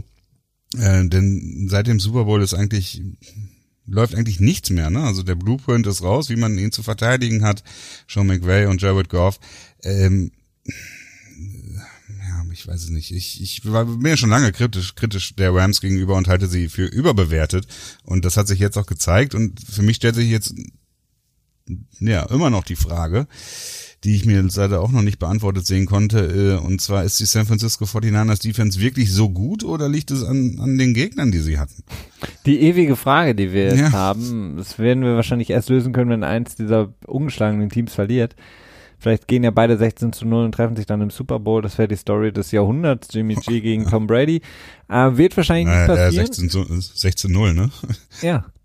Obwohl ja beide Teams 16-0 wäre auch eine gute Story, aber Tom Brady gegen Jimmy Garoppolo, ich weiß nicht, das wäre schon. Ja, das wäre natürlich schon äh, ähm, Spektakel. Ja, ich meine, das ist so ein bisschen, es hat so ein bisschen was von diesem verlorenen Super Bowl Mantra. Ich, ich glaube da ja nicht dran, ich glaube nicht an solche Sachen, ich glaube auch nicht an Madden Curse und den ganzen Kram, aber dieses verlorene Super Bowl Mantra hat schon ein bisschen mehr Substanz, wenn man es sich anschaut. LA, die jetzt ja, drei Spiele in Folge verlieren, zum ersten Mal unter Sean McVay und vor allen Dingen auch nicht einfach nur so verlieren, sondern vor allen Dingen jetzt auch von den 49ers in einem sehr, sehr wichtigen Spiel in der Division, ja, sehr, sehr deutlich geschlagen werden. Die Offense, was da so das Prunkstück war unter Sean McVay, bei sieben Punkten gehalten wird, Jerry Goff, wie gesagt, bei 78 Yards nur, ähm, starten sie nach der Super Bowl-Niederlage in die Saison eigentlich sehr, sehr durchwachsen bis schlecht wir haben das gleiche gesehen bei Atlanta, die nach ihrer grandiosen Saison und dann der Super Bowl Niederlage gegen die Patriots nie mehr zurückkamen, jetzt ja auch bei 1 zu 5 stehen in dieser Saison. Ähnliches hat man auch so ein bisschen gesehen bei Seattle, die so ein bisschen so ein Problem hatten. Wir haben Carolina gesehen, die gegen Denver verloren haben im Super Bowl und seitdem eigentlich nicht mehr wieder auf die Beine gekommen sind. Also vielleicht steckt schon so ein bisschen was dahinter an diesem ähm, Ding, Super Bowl verloren und auf ja, das einmal. Ist halt, das ist halt ein, ein, ein wirklich ein, ähm, ein Wust an Dingen. Mir fällt dafür jetzt gerade kein deutsches Wort ein. Den ich erzählt ähm, habe, ja. Ja, äh, du hast zum Danke. Was? Ich habe jetzt nur halb zugehört, Entschuldigung. Nein, also es ist halt, das sind halt viele Dinge, die aufeinander kommen. Denn zum einen, ein Spieler, der im Super Bowl ist und dann unter Umständen für Agent wird, ist, äh, kriegt einen deutlichen deutlich höheres Price Tag als ein Spieler, der jetzt halt nicht in den Playoffs gespielt hat, weil er einfach mehr gesehen wird und sich mehr unter Beweis stellen konnte und unter Umständen vielleicht auch deswegen besonders gut gespielt hat in der Saison zuvor. Das heißt, es ist schwieriger, dasselbe Talent, Talent quasi zu erhalten. Das andere ist, dass wenn du zum Beispiel eine innovative Offense gefahren hast, wie es äh, Sean McVay im letzten Jahr ja getan hat, die dann unter Umständen ähm, dechiffriert wurde, ähm, Äh, das ist ein anderer Faktor. Dazu vielleicht eine gewisse Complacency, die sich entwickelt, so eine gewisse Gemütlichkeit unter den Spielern, die sagen, ja gut, wir waren letztes Jahr so gut, dass dann so, was immer so der Hunger genannt wird, äh, quasi bei den Spielern so ein bisschen fehlt. Ähm, ja, es ist nichts davon alleine, aber ich glaube, dass es alles insgesamt ein sehr, sehr, eine sehr, sehr große Herausforderung ist für ein Coaching-Staff und ein Front Office, äh, wenn man aus einem Super Bowl kommt, egal ob Sieg oder Niederlage. Ja, ich glaube mittlerweile eher, also die, die Offense von Sean McVay, die war einfach nie so, äh, so innovativ, wie immer alle gesagt ja, haben. überhaupt nicht Natürlich- anpassungsfähig, das war das Problem. Ja, sie war nicht anpassungsfähig und vor allen Dingen, sie war ja in, im Grunde genommen relativ konstant gleich. Immer in dem, im Grunde genommen in dem gleichen per, äh, Personal Grouping, was sie gelaufen sind. Sie haben da kaum irgendwelche Variationen drin gehabt. Sie haben natürlich aus dieser, aus dieser Formation, die eben extrem gut war für ihr System, Hm. hatten sie eben erstmal per se einen Vorteil gegenüber dem, äh, gegenüber der Defense, die natürlich in einem anderen Package laufen musste. Das heißt, da hatten sie einen Vorteil und auf, auf, aus dieser, äh, aus diesem Personal Grouping, ich weiß gar nicht, was, ob wir ein deutsches gutes Wort dafür irgendwann mal finden können, ähm, haben sie eben sehr, sehr viele kreative Spielvariationen entwickelt. Aber das war jetzt nicht overall eine, Def eine Offense, die bahnbrechend neu war. Ne? Das äh, muss man vielleicht auch mal so ein bisschen, das wurde vielleicht auch ein bisschen zu sehr hochgeschrieben und hochgelobt, das Ganze.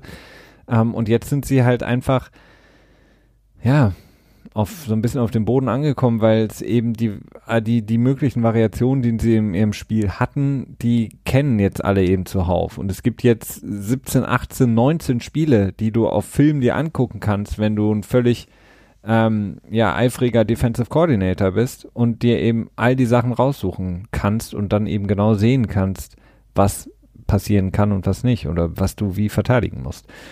Die Frage ist jetzt natürlich, du hast es angesprochen, San Francisco 49ers Defense, ähnlich wie auch wie bei dem anderen ungeschlagenen Team, den New England Patriots, dass die, ja, ja, die, die Antriebswelle der, des gesamten Teams, also die, ähm, Defense trägt äh, die 49ers, sie sind deshalb ungeschlagen, denn Jimmy Garoppolo und auch das Laufspiel in dem Spiel, muss man dazu sagen, nicht so gut. Auch Jimmy Garoppolo jetzt schon im Grunde genommen die ganze Saison, auch wie Tom Brady, nicht überragend. Okay, es reicht, um das Spiel zu gewinnen. Ähm, aber die Defense trägt das Team. Welche Defense siehst du momentan stärker, die der Patriots oder der 49ers?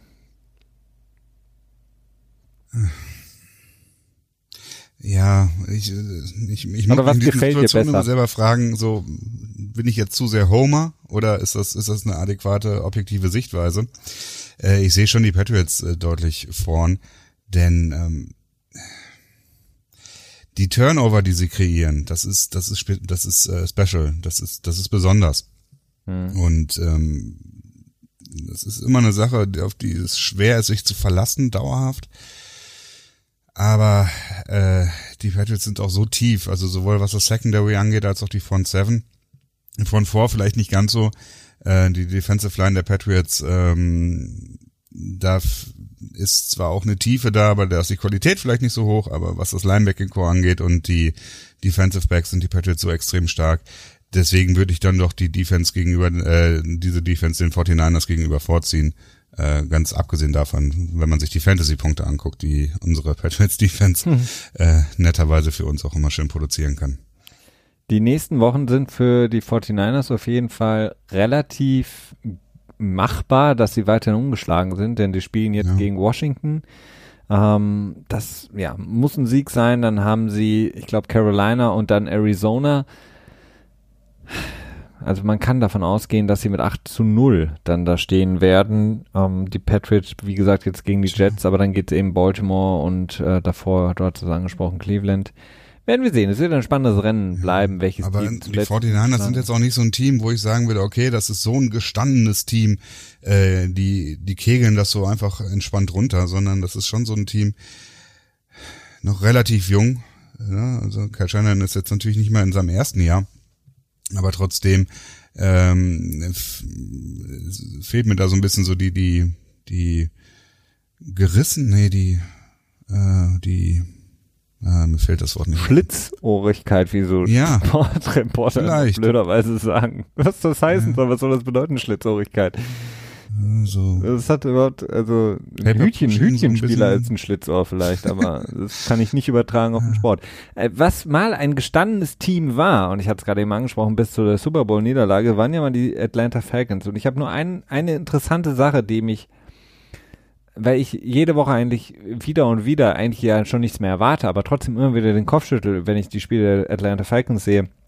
Die, ähm, ich glaube, das war vor dem, nee, das war genau, jetzt mit dem aktuellen Spiel mit einberechnet. Die letzten 22 Drives gegen die Atlanta Falcons Defense lauten wie folgt. Touchdown, Touchdown, Field Goal, Touchdown, Field Goal, Touchdown, Touchdown, Touchdown. Nächstes Spiel, Field Goal, Touchdown, Touchdown, Field Goal, Touchdown. Das ist, ja, äh, glaube ich, un bisher unerreicht, dieses Stat. Ähm, Wahnsinn. Eine Sache, ähm, Christian, über die wir auch nochmal sprechen können, ähm, zuletzt vielleicht, ich hatte es angesprochen, Patrick Peterson kommt vom ähm, Band zurück. Ähm, Achso, ich dachte, du meinst, du wolltest auf Matt Bryant eingehen. Matt Bryant. Der Arme. Und auch da war übrigens, da wäre dein Vorteil, dein Vorschlag wieder gut gewesen mit dem, mit dem automatischen Spotten des, ähm, des Balls, also mit dem automatischen Bestimmen des First Downs, denn Kyler Murray hatte in seiner letzten Possession, glaube ich, einen Lauf gehabt, um dann mhm. quasi genug Zeit zu kriegen, um halt einen Kneel Down äh, an Start zu bringen. Ähm, da ist er out of bounds gelaufen. Und das war sowas von kein First Down. Also da hat, glaube ich, ein Yard gefehlt. Ja, er hat den Trotz Ball. Replay wurde es irgendwie nicht, äh, nicht overturned. Also das war irgendwie ziemlich weird. Er hat den Ball strangerweise so ein bisschen nach hinter dem Rücken fast ja. gehalten, Kyler Murray, um ihn zu schützen, was ja einerseits nicht unklug ist, den Ball nicht einfach immer nach vorne zu strecken. Das machen auch immer viel zu viele Spieler, aber ihn hinter den allerwertesten zu halten, macht jetzt auch nicht so viel Sinn, wenn man gerade um das Ja, es war auch nicht so klug, out of bounds zu rennen und aber ja, ja, viele Sachen. Es war eine Fehlentscheidung, die halt ähm, sehr tragisch natürlich für die Falcons war, denn zum einen äh, mit dem Extrapunkt äh, von Matt Bryant, wenn er nicht verschossen geworden wäre, gewesen wäre, dann ähm, hätten sie ausgeglichen und ohne diese Schiedsrichterfehlentscheidung hätten sie, ich glaube, sogar noch eine Minute zwanzig oder so an Zeit gehabt, hm. denn die Zeit hätte ja auch gestoppt um äh, nur quasi ein Field zu erzielen. Und da hätte, das hätten sie sehr, sehr wahrscheinlich geschafft. Also da hätte ich, ähm, da würde ich die Chance wahrscheinlich auf 90 Prozent setzen. Ich wollte äh, kurz Patrick Peterson, aber da hatten wir ja auch schon mal kurz drüber gesprochen heute. Ähm, kommt zurück von seiner Sechs-Spiele-Sperre wegen Doping-Sünde ähm, könnte auch ein Trade-Target werden als immer noch recht solider Cornerback. Aber wir können ja eigentlich auch als ähm, zum, zum Abschluss so ein bisschen über Cam Newton sprechen. Denn Cam Newton soll jetzt zurückkommen können. Seine Verletzung soll wohl einigermaßen ausgeheilt sein, sodass er jetzt in den kommenden Wochen auch wieder spielen könnte.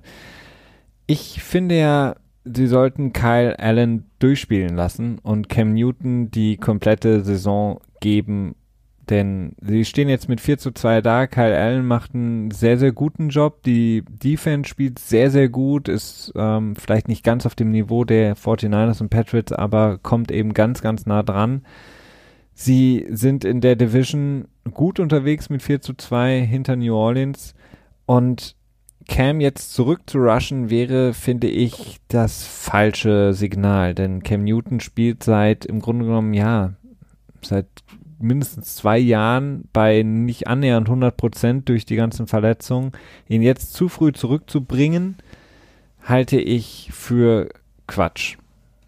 Hm. Wie siehst du das? Also der erste Gedanke, der mir gerade gekommen ist, jetzt losgelöst von allem, war Cam Newton jemals über einen Zeitraum von vier Spielen oder so nicht irgendwie verletzt? Ja, ähm, ja, aber ich meine jetzt. Ich glaube, das ist einfach der Normalzustand mit Cam Newton, dass er nie ganz, ganz rund ist. Ja, ich meine jetzt nicht so, so ähm, Bruises, die du sich irgendwie im Spiel mal holst, sondern einfach, dass du quasi mit einer Verletzung, mit der du schon in der Offseason laboriert hast, in die, in die Preseason gehst, in der Preseason und in der Regular ja, aber das ist halt einfach Cam Newton, ne? Also ich glaube, das ist einfach, also das, ich, Cam Newton gibt es halt leider nicht ohne diese Verletzung. das ist halt nicht möglich. Das hört sich auch so traurig an. Ja, es ist auch traurig. Ich finde, ich würde, ich würde ihn auch gerne. Stell dir vor, dass Cam, Cam Newton, Newton, der nicht immer diese ganzen Hits einstecken müsste, so. Aber dann wäre er doch nicht mehr Cam Newton. So, das ist, ist so. Er ist einer der besten, einer der, na, ja, er hat auch, er hat auch ein, zwei Stories off-field, die ich ja. wirklich sehr scheiße finde und, ähm, aber er hat, ja, er, es ist, es ist einfach traurig bei Cam Newton, dass er einfach diese mit aus diesen Verletzungen nicht rauskommt. Das Problem ist jetzt halt, was ich halt total lächerlich finde, ist, ist halt, äh, die Quarterback-Diskussionen, die aufgemacht werden. Ist Kyle Allen vielleicht sogar besser als Cam Newton? Hier schaut euch die Stats XY an. Ich glaube, Cam Newton, eine Quarterback-Diskussion ist das Letzte, was Carolina braucht, denn mit Cam Newton haben sie einen Quarterback, der deutlich besser ist als Kyle Allen ähm, der deutlich mehr gezeigt hat, der viel, viel mehr, ab, immer noch mehr Upside hat, obwohl Kyle Allen äh, deutlich jünger ist, in dem Spiel viel, viel mehr geben kann und der mit insgesamt auch einem, wie ich finde, schwächeren Team ein Team in den Super Bowl geführt hat. Und ähm, von daher, weiß ich nicht. Eine ja, da würde ich dir leicht widersprechen wollen. Also nicht grundsätzlich. Ähm, aber es ist halt schon auch eine, eine, eine teamtaktische Frage, die du dir stellen musst. Ich glaube, Cam hat jetzt noch ein Jahr einen Vertrag in Carolina. Mhm. Ähm, das heißt, da kommen sie schon von Natur aus äh, an einem Punkt, wo sie sich entscheiden müssen, okay, wollen wir äh, Cam Newton weiterhin dieses typische Top Quarterback Money geben? Also der wird äh, sicherlich nicht eine bessere Vertragsstruktur als Russell Wilson jetzt am Ende bekommen aber schon in einem ähnlichen Betra Bereich, was das, ähm, was das Annual Average angeht, also was das jährliche Gehalt angeht, wird es ähnlich sein, wenn nicht sogar das sogar leicht übertreffen, weil das, weil er den Vertrag später unterschreiben würde. Willst du das mit Cam Newton oder sagst du dir, das ist es nicht wert, denn 35 Millionen pro Jahr sind halt, oh Gott, das muss ich rechnen, 70, ist ja auch ein Fünftel deines ja, äh, gesamten Budgets. Ich, 20 Prozent. Ja, warum? Weil ähm, ich das ist halt ist einfach der wert? Preis. Ich, ich ärgere mich ja auch nicht, dass irgendwie die Tüte Haribo 1,29 kostet, weil das ist halt der Marktwert von dem. Oder ja, da habe ich eine hab ich eine schöne, einen schönen, ähm, ja, eine, Tüte, so, eine schöne Tüte Haribo. Tropenfrüchte. ja, Tropenfrüchte sind gut. Gut, magst du, was, magst du Lakritz? Ja, aber nicht alle Lakritzsorten. Es gibt ja da Okay, viele. dann stell dir einen Lakritz vor, das du nicht gerne magst. Ja, okay.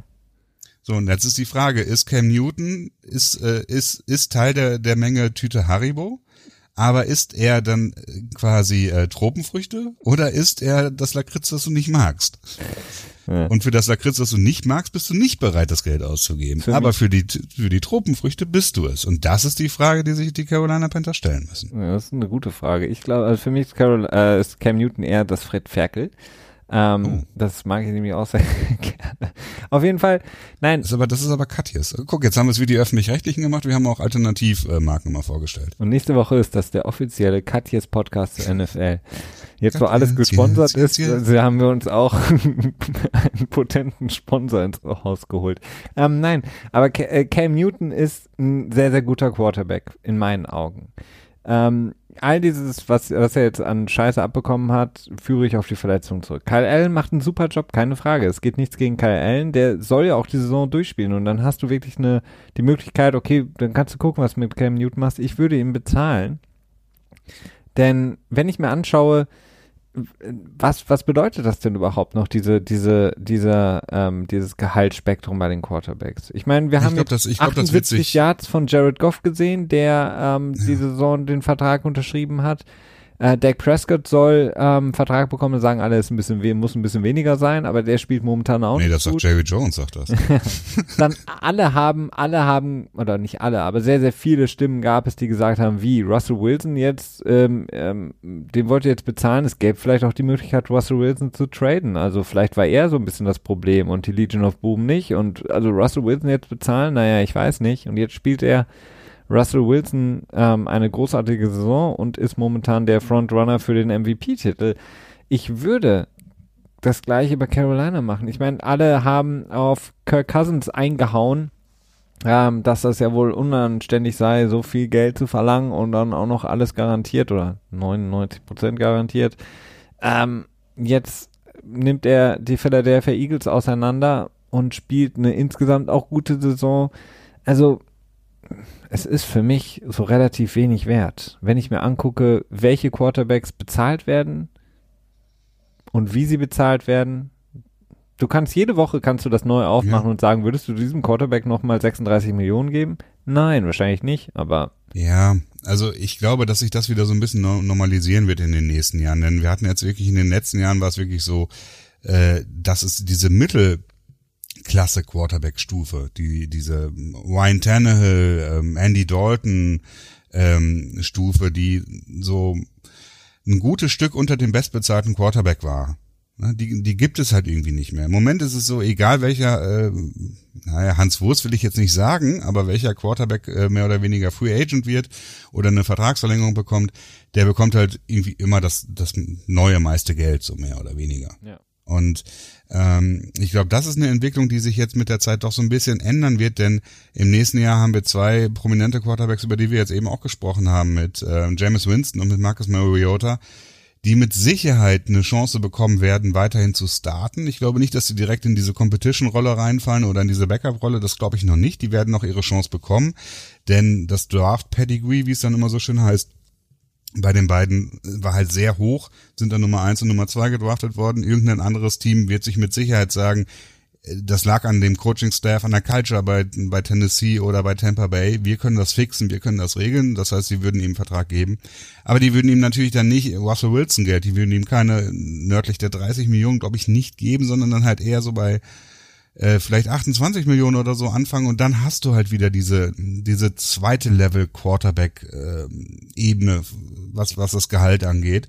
Und da würde ich dann auch eher Cam Newton einsortieren, beziehungsweise ich glaube, ich würde ganz klar sagen an Panthers Stelle, äh, so gern ich Cam Newton selber auch mag, spiel das nächste Jahr aus und dann haben wir Franchise Tag, wenn es gut läuft. Also ja, oder das. Ähm, also ich, ich sehe ihn mehr, äh, ich sehe ihn über der Riege der Andy Daltons, Tannehills, Mariotas, James Winstons und ähm, all die anderen, die da Sehe ich grundsätzlich sind. auch, aber ich frage mich, ob er, ob der Körper nicht einfach so irgendwo Richtung Beyond deswegen, geht. Deswegen ne? sage ich ja, ähm, gib ihm jetzt im Grunde genommen fast ein ganzes Jahr nochmal Auszeit.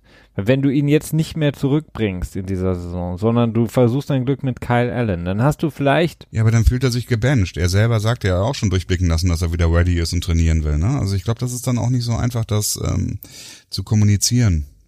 Ja, das mag natürlich also, sein. Es ist keine leichte Situation. Also das ist ähm, es ist auch vor allem vieles offen noch. Also es ist wirklich ganz schwierig. Und Kyle Allen macht ja auch ein gutes wäre. Spiel, ne? Ja, ja, natürlich macht er ein gutes Spiel, keine Frage. Das macht es ja auch nicht leichter, ne? Aber die, die Diskussionen sind halt Quatsch. Also wenn man jetzt so nach dem Motto, ja, schau mal, was Cam Newton gegen Tampa Bay gespielt hat und jetzt Kyle Allen gegen Tampa Bay, das sind halt wieder so Äpfel-Birnen-Vergleiche, die ja. völlig, äh, selbst wenn es erst vor ein paar Wochen war, ganz andere Situationen ein sehr verletzter, wie wir jetzt wissen, Quarterback, ähm, ein ganz anderes Team, gegen das du gespielt hast. Ähm, James Winston, der nicht im Grunde genommen jeden Ball zum Gegner wirft. Also, das sind, glaube ich, ganz, ganz andere Vorzeichen gewesen. Von daher finde ich die Diskussion, die aufkommt, die Quarterback-Diskussion völlig unnötig. Ich glaube, du hast mit Cam Newton den deutlich besseren Quarterback. Und gut, wie es dann in der Zukunft aussehen wird, keine, keine Ahnung. Ich würde ihm gönnen, dass er einfach gen wirklich gesund wird, um dann nochmal, sei es jetzt in Carolina oder vielleicht dann auch woanders angreifen, angreifen, angreifen zu können. Angreifen. ähm, Pittsburgh ist, sehe ich ja immer noch so als so eine optimale Situation eigentlich für ihn. Aber die haben jetzt Mason, Mason. Rudolph ja, es ist nicht so, es ist schwierig, aber es wird sich halt auch vieles zeigen. Also ich glaube, das ist ganz schön schwierig, ihnen jetzt quasi zu sagen, so, okay, du bist raus fürs Jahr, äh, halte ich erstmal ganz durch und nächstes Jahr gehen wir mit dir wieder an den Start. Also ich glaube, das ist, ähm, äh, das ist auch irgendwie schwer zu kommunizieren mit, mit Fans und, äh, ja, diese hey, Fans. Die Entscheidung würde ich nicht tre treffen fallen müssen, treffen fallen müssen. Ein paar Spieler haben uns verlassen, zumindest für diese Saison. Akeem Hicks ist auf der RA gelandet, der großartige Defensive Tackle der Chicago Bears. Ähm, Will Disley, der ja sehr, sehr gut gespielt hat in dieser Saison, wirklich rausgekommen ist, sein Come-Out-Year, wenn du so willst, Coming-Out-Party-Year. Will Disley, der Tight End der Seattle Seahawks mit Achilles äh, komplett raus. Stefan Tuitt wahrscheinlich auch komplett raus äh, von den Pittsburgh Steelers mit einem Brustmuskelriss ich weiß gar nicht, warum das immer so lange dauert. Ähm, dann haben wir alle Not Ist der Brustmuskel reißt? Ja, nee, dass das so lange dauert, das Verheilen. Ähm, So. Not Boom, der Guard ähm, von den LA Rams, ist auch raus mit ACL, MCL. Das Kreuzband hat's nicht mitgemacht. Und Kalashi Osamele, der Guard der Jets, der sehr, sehr gut aussah, kam ja aus Oakland, der ist auch raus fürs komplette Jahr. Ähm, mit einer Schulter-OP, die ja jetzt ansteht bei ihm. Christian, möchtest du unsere etwas in die Länge gezogene Folge beschließen mit äh, weisen Worten? Oder Hätte etwas? lieber Rihanna als Halftime-Act gehabt als ähm, Shakira, Shakira und Ähm, ja, kannst du, kannst du sehen, wie, wie die in Erinnerung geblieben sind. Auch Shakira, R&B, Shakira und Jennifer Lopez? genau, Jennifer Lopez, ja. Ähm, ist jetzt nicht die schlechteste Wahl, die beiden, aber so richtig vom Hocker reißen tun sie mich nicht. Ähm, jetzt ist rausgekommen, dass Rihanna auch angefragt wurde und sie gesagt hat, fick dich NFL, ähm, ich bin mit Kaepernick, also ich stehe an der Seite von äh, Kaepernick und deswegen abgesagt hat. Sie hat gesagt, sie konnte das die NFL nicht unterstützen, während äh, wohingegen gleichzeitig Kaepernick quasi so ähm, geblackballt wird, also ver verarscht wird äh, für, ne? Mhm. Wir kennen die ganze Geschichte. Das ist noch eine Sache, die ich gerne erwähnen wollte. Und äh, wenn irgendwann mal wieder die Frage bestehen sollte, ob die NFL ähm, aus moralisch-ethischen Gründen agiert oder wirklich nur einzig und allein aus äh, geldtaktischen Gründen, dann macht es Sinn, äh, sich jetzt äh, mal aktuell in die NBA einzuklinken und zu gucken, was da gerade geht. Äh, der GM der, wer war Houston das? Felix? Rockets. Houston Rockets hat äh, getweetet, dass er äh, zumindest sein, seine Sympathie äh, an den Protesten in Hongkong bekundet. Ja, und die NBA will gerade ein paar Spiele in, in China abhalten. Tun weißt du, sie. Was das für Spiele waren? Das sind Preseason-Spiele. Die laufen, so, liefen auch jetzt schon in, in China. Die, sind, die Ah, haben schon okay. gespielt in China. Ja, und ähm, die chinesische Regierung mag sowas gar nicht gerne. Ähm, Privatkonzerne haben häufig extrem viel Schiss davor, sich mit den chinesischen ähm, ja, Garden es sich zu ver ver versauen. Und dementsprechend sind sie da häufig sehr, sehr vorsichtig, wenn da irgendwie was geöff- äh, geäußert wird. Ähm, so auch die NBA und dementsprechend NBA eine Parallele ziehen, die ja zumindest was die USA intern angeht, deutlich sich progressiver ausstellen, wenn es um, um Black Lives Matter Bewegungen geht. Ähm, sobald es aber um ähm, Menschen geht, die halt vielleicht nicht Amerikaner sind, dann ist das nicht mehr so wichtig, sich progressiv aufzustellen. Ähm, Ja, wenn es einfach um, um Kohle geht, das muss man Genau, leider ja. sagen. Also bei den Houston Rockets ist es halt ähm, natürlich sehr wichtig, weil sie extrem viele Geldgeber aus China haben, die Rockets.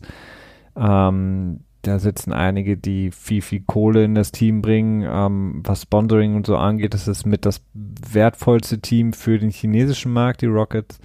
Dann hast du ähm, bei den Brooklyn, ehemals den Brooklyn Nets, weil sie von einem russischen Oligarchen gekauft wurden. lustig. Ähm, da sitzt jetzt mittlerweile bei den Nets, wo ja auch übrigens ähm, hier, Diddy, ist das nicht der? nee, nee, das ist jetzt der für die, in der NFL, wie heißt er nochmal, für äh, Diversity Management zuständig ist. Ähm, Diversity Super Bowl Halftime Shows. Ähm, Jay-Z? Jay-Z, genau, Ja. ähm, der auch bei Netz drin ist. Ähm, das ist jetzt auch größtenteils, glaube ich, geführt von einem chinesischen Investor. Ähm, die, N die NBA hat äh, ja sehr, sehr früh erkannt, dass der Markt extrem viel abwirft. Die halten schon seit sehr, sehr langer Zeit Preseason-Spiele dort ab. ja, es gibt auch interessanterweise eine extrem, also Basketball ist ein sehr beliebter Sport in China selbst. Das Ja, das ich hat in einem anderen Podcast gehört. das hat einen Das ist riesen schon in den Boost be- 70ern oder so, haben die schon Basketball extrem viel gespielt in China. Ja, sie haben natürlich durch Yao Ming, den ehemaligen Center auch der Houston Rockets, der hat seine NBA-Karriere in den, bei den Houston Rockets verbracht, ähm, extrem Boost bekommen. Das war ein Mhm. sehr, sehr bekannter. Aber die waren auch vorher schon sehr erfolgreich da. Also das ist, ähm, die hatten irgendwie vorher schon immer irgendwie auch Tape zugeschickt bekommen von Highlights oder so und das Ja, Staatsfernsehen dann gesendet. jetzt, jetzt, wo du halt, oder in den Jahren, in denen du richtig, richtig Asche produzieren kannst, da hat es halt diesen Boost nochmal bekommen durch Yao Ja, ja. Der dann Mhm. eben als Spieler dann eben als Botschafter jetzt, glaube ich, auch irgendwie für den Verband arbeitet, ähm, der das natürlich extrem gepusht hat. Und die NBA verdient Milliarden durch diese Deals, ähm, vor allen Dingen durch die Fernsehdeals, dass eben dieser chinesische Ja. Staatsfernsehsender die Spiele überträgt. Ähm, deswegen hat da Adam Silver ähm, als auch viele andere wichtige Personen der NBA, andere Owner und auch andere. LeBron Spieler, James hat sich auch ziemlich mies geäußert, ja, haben sich dazu. sehr, sehr, sehr zurückgezogen und ähm, das Ganze versucht runterzukochen und ähm, der GM ja der Rockets dann auch nochmal selber der das typische tut mir leid, ich habe es eigentlich ganz anders gemeint, dann formuliert hat ja, man sieht auf jeden Fall, dass ähm, klar, wenn der, wenn der Markt ähm, da ist, dann möchtest du es nicht verscherzen und der ist für die NBA also gewaltig. Viele sagen eben, das ist im Grunde genommen der einzige Wachstumshebel, den du hast momentan, der extrem ist. Also wir reden ja auch häufig über, wie ja. kann die NFL wachsen. Die NBA hat es ähm, da deutlich leichter, weil einfach der Sport so extrem populär ist und ähm, dieser Wachstumsmarkt China extrem ist und du da einfach Milliarden verdienen kannst. Und ähm, das mhm. wollen sie sich natürlich nicht kaputt machen. Deswegen sagen sie dann einfach so, ach so, ja, Menschenrechte, mm, Bedenken second oder so irgendwie, ne? Also äh, wir sind ein Sport, wir sind nicht dafür da, politische Äußerungen zu treffen, wir sind dafür da, um, äh, um Verständnis zu schaffen unter Menschen. Ja, ja. Ähm, also alle gut, aus China aus ist halt generell schwierig. Das ist, ähm, es ist ich will jetzt, nee, ich will dazu eigentlich auch nicht so genau was sagen. Es wird halt in Maschine auch immer sehr schnell verteufelt, das ist das Problem. Ja, ja, klar, nee, das, äh, ähm, darum geht's mir auch nicht. Also die Gewalt an, an den Menschen, die jetzt gerade in Hongkong hauptsächlich friedlich auf den Straßen sind, soweit ich informiert sind, das ist halt eine Sache, die ist halt einfach grundsätzlich nicht cool.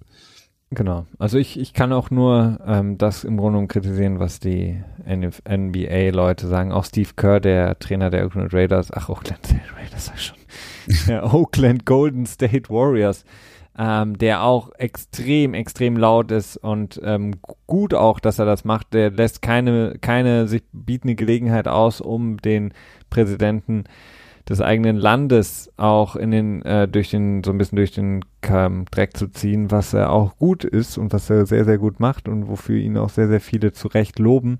Aber auch bei dieser Thematik hat er sich sehr, sehr schnell, sehr, sehr weit zurückgezogen. Also es ist sehr bezeichnend, muss man wirklich sagen, und sehr traurig auch. Ja, und das halt nur nochmal als, ähm, als kleiner Hinweis darauf, dass die NFL im Prinzip äh, kein Deut anders ist. Es geht nur darum, du musst dir angucken, wo verdient das äh, Unternehmen NFL, NBA, NHL, wie auch immer Geld. Und danach richten die natürlich auch äh, ihre PR und ihre ähm, Ideen der äh, Gerechtigkeit, die sie quasi transportieren. genau, ihre eigenen. Ähm, soweit dazu, äh, Christian. Wir haben es lange rausgezögert, aber es muss irgendwann kommen. Das Ende unserer Episode. Wir danken euch fürs Zuhören. Wir hoffen, es hat euch gefallen. Wenn es euch gefallen hat, lasst uns doch gerne auch eine Bewertung noch da. Darüber freuen wir uns immer sehr. Bei iTunes 5 Sterne, ein Text wäre toll. Ansonsten wünschen wir euch ein wunderschönes restliche Woche Wochenende mit Football und wir hören uns in der kommenden Woche wieder beim NFL Tuesday. Bis dann. Ciao, ciao.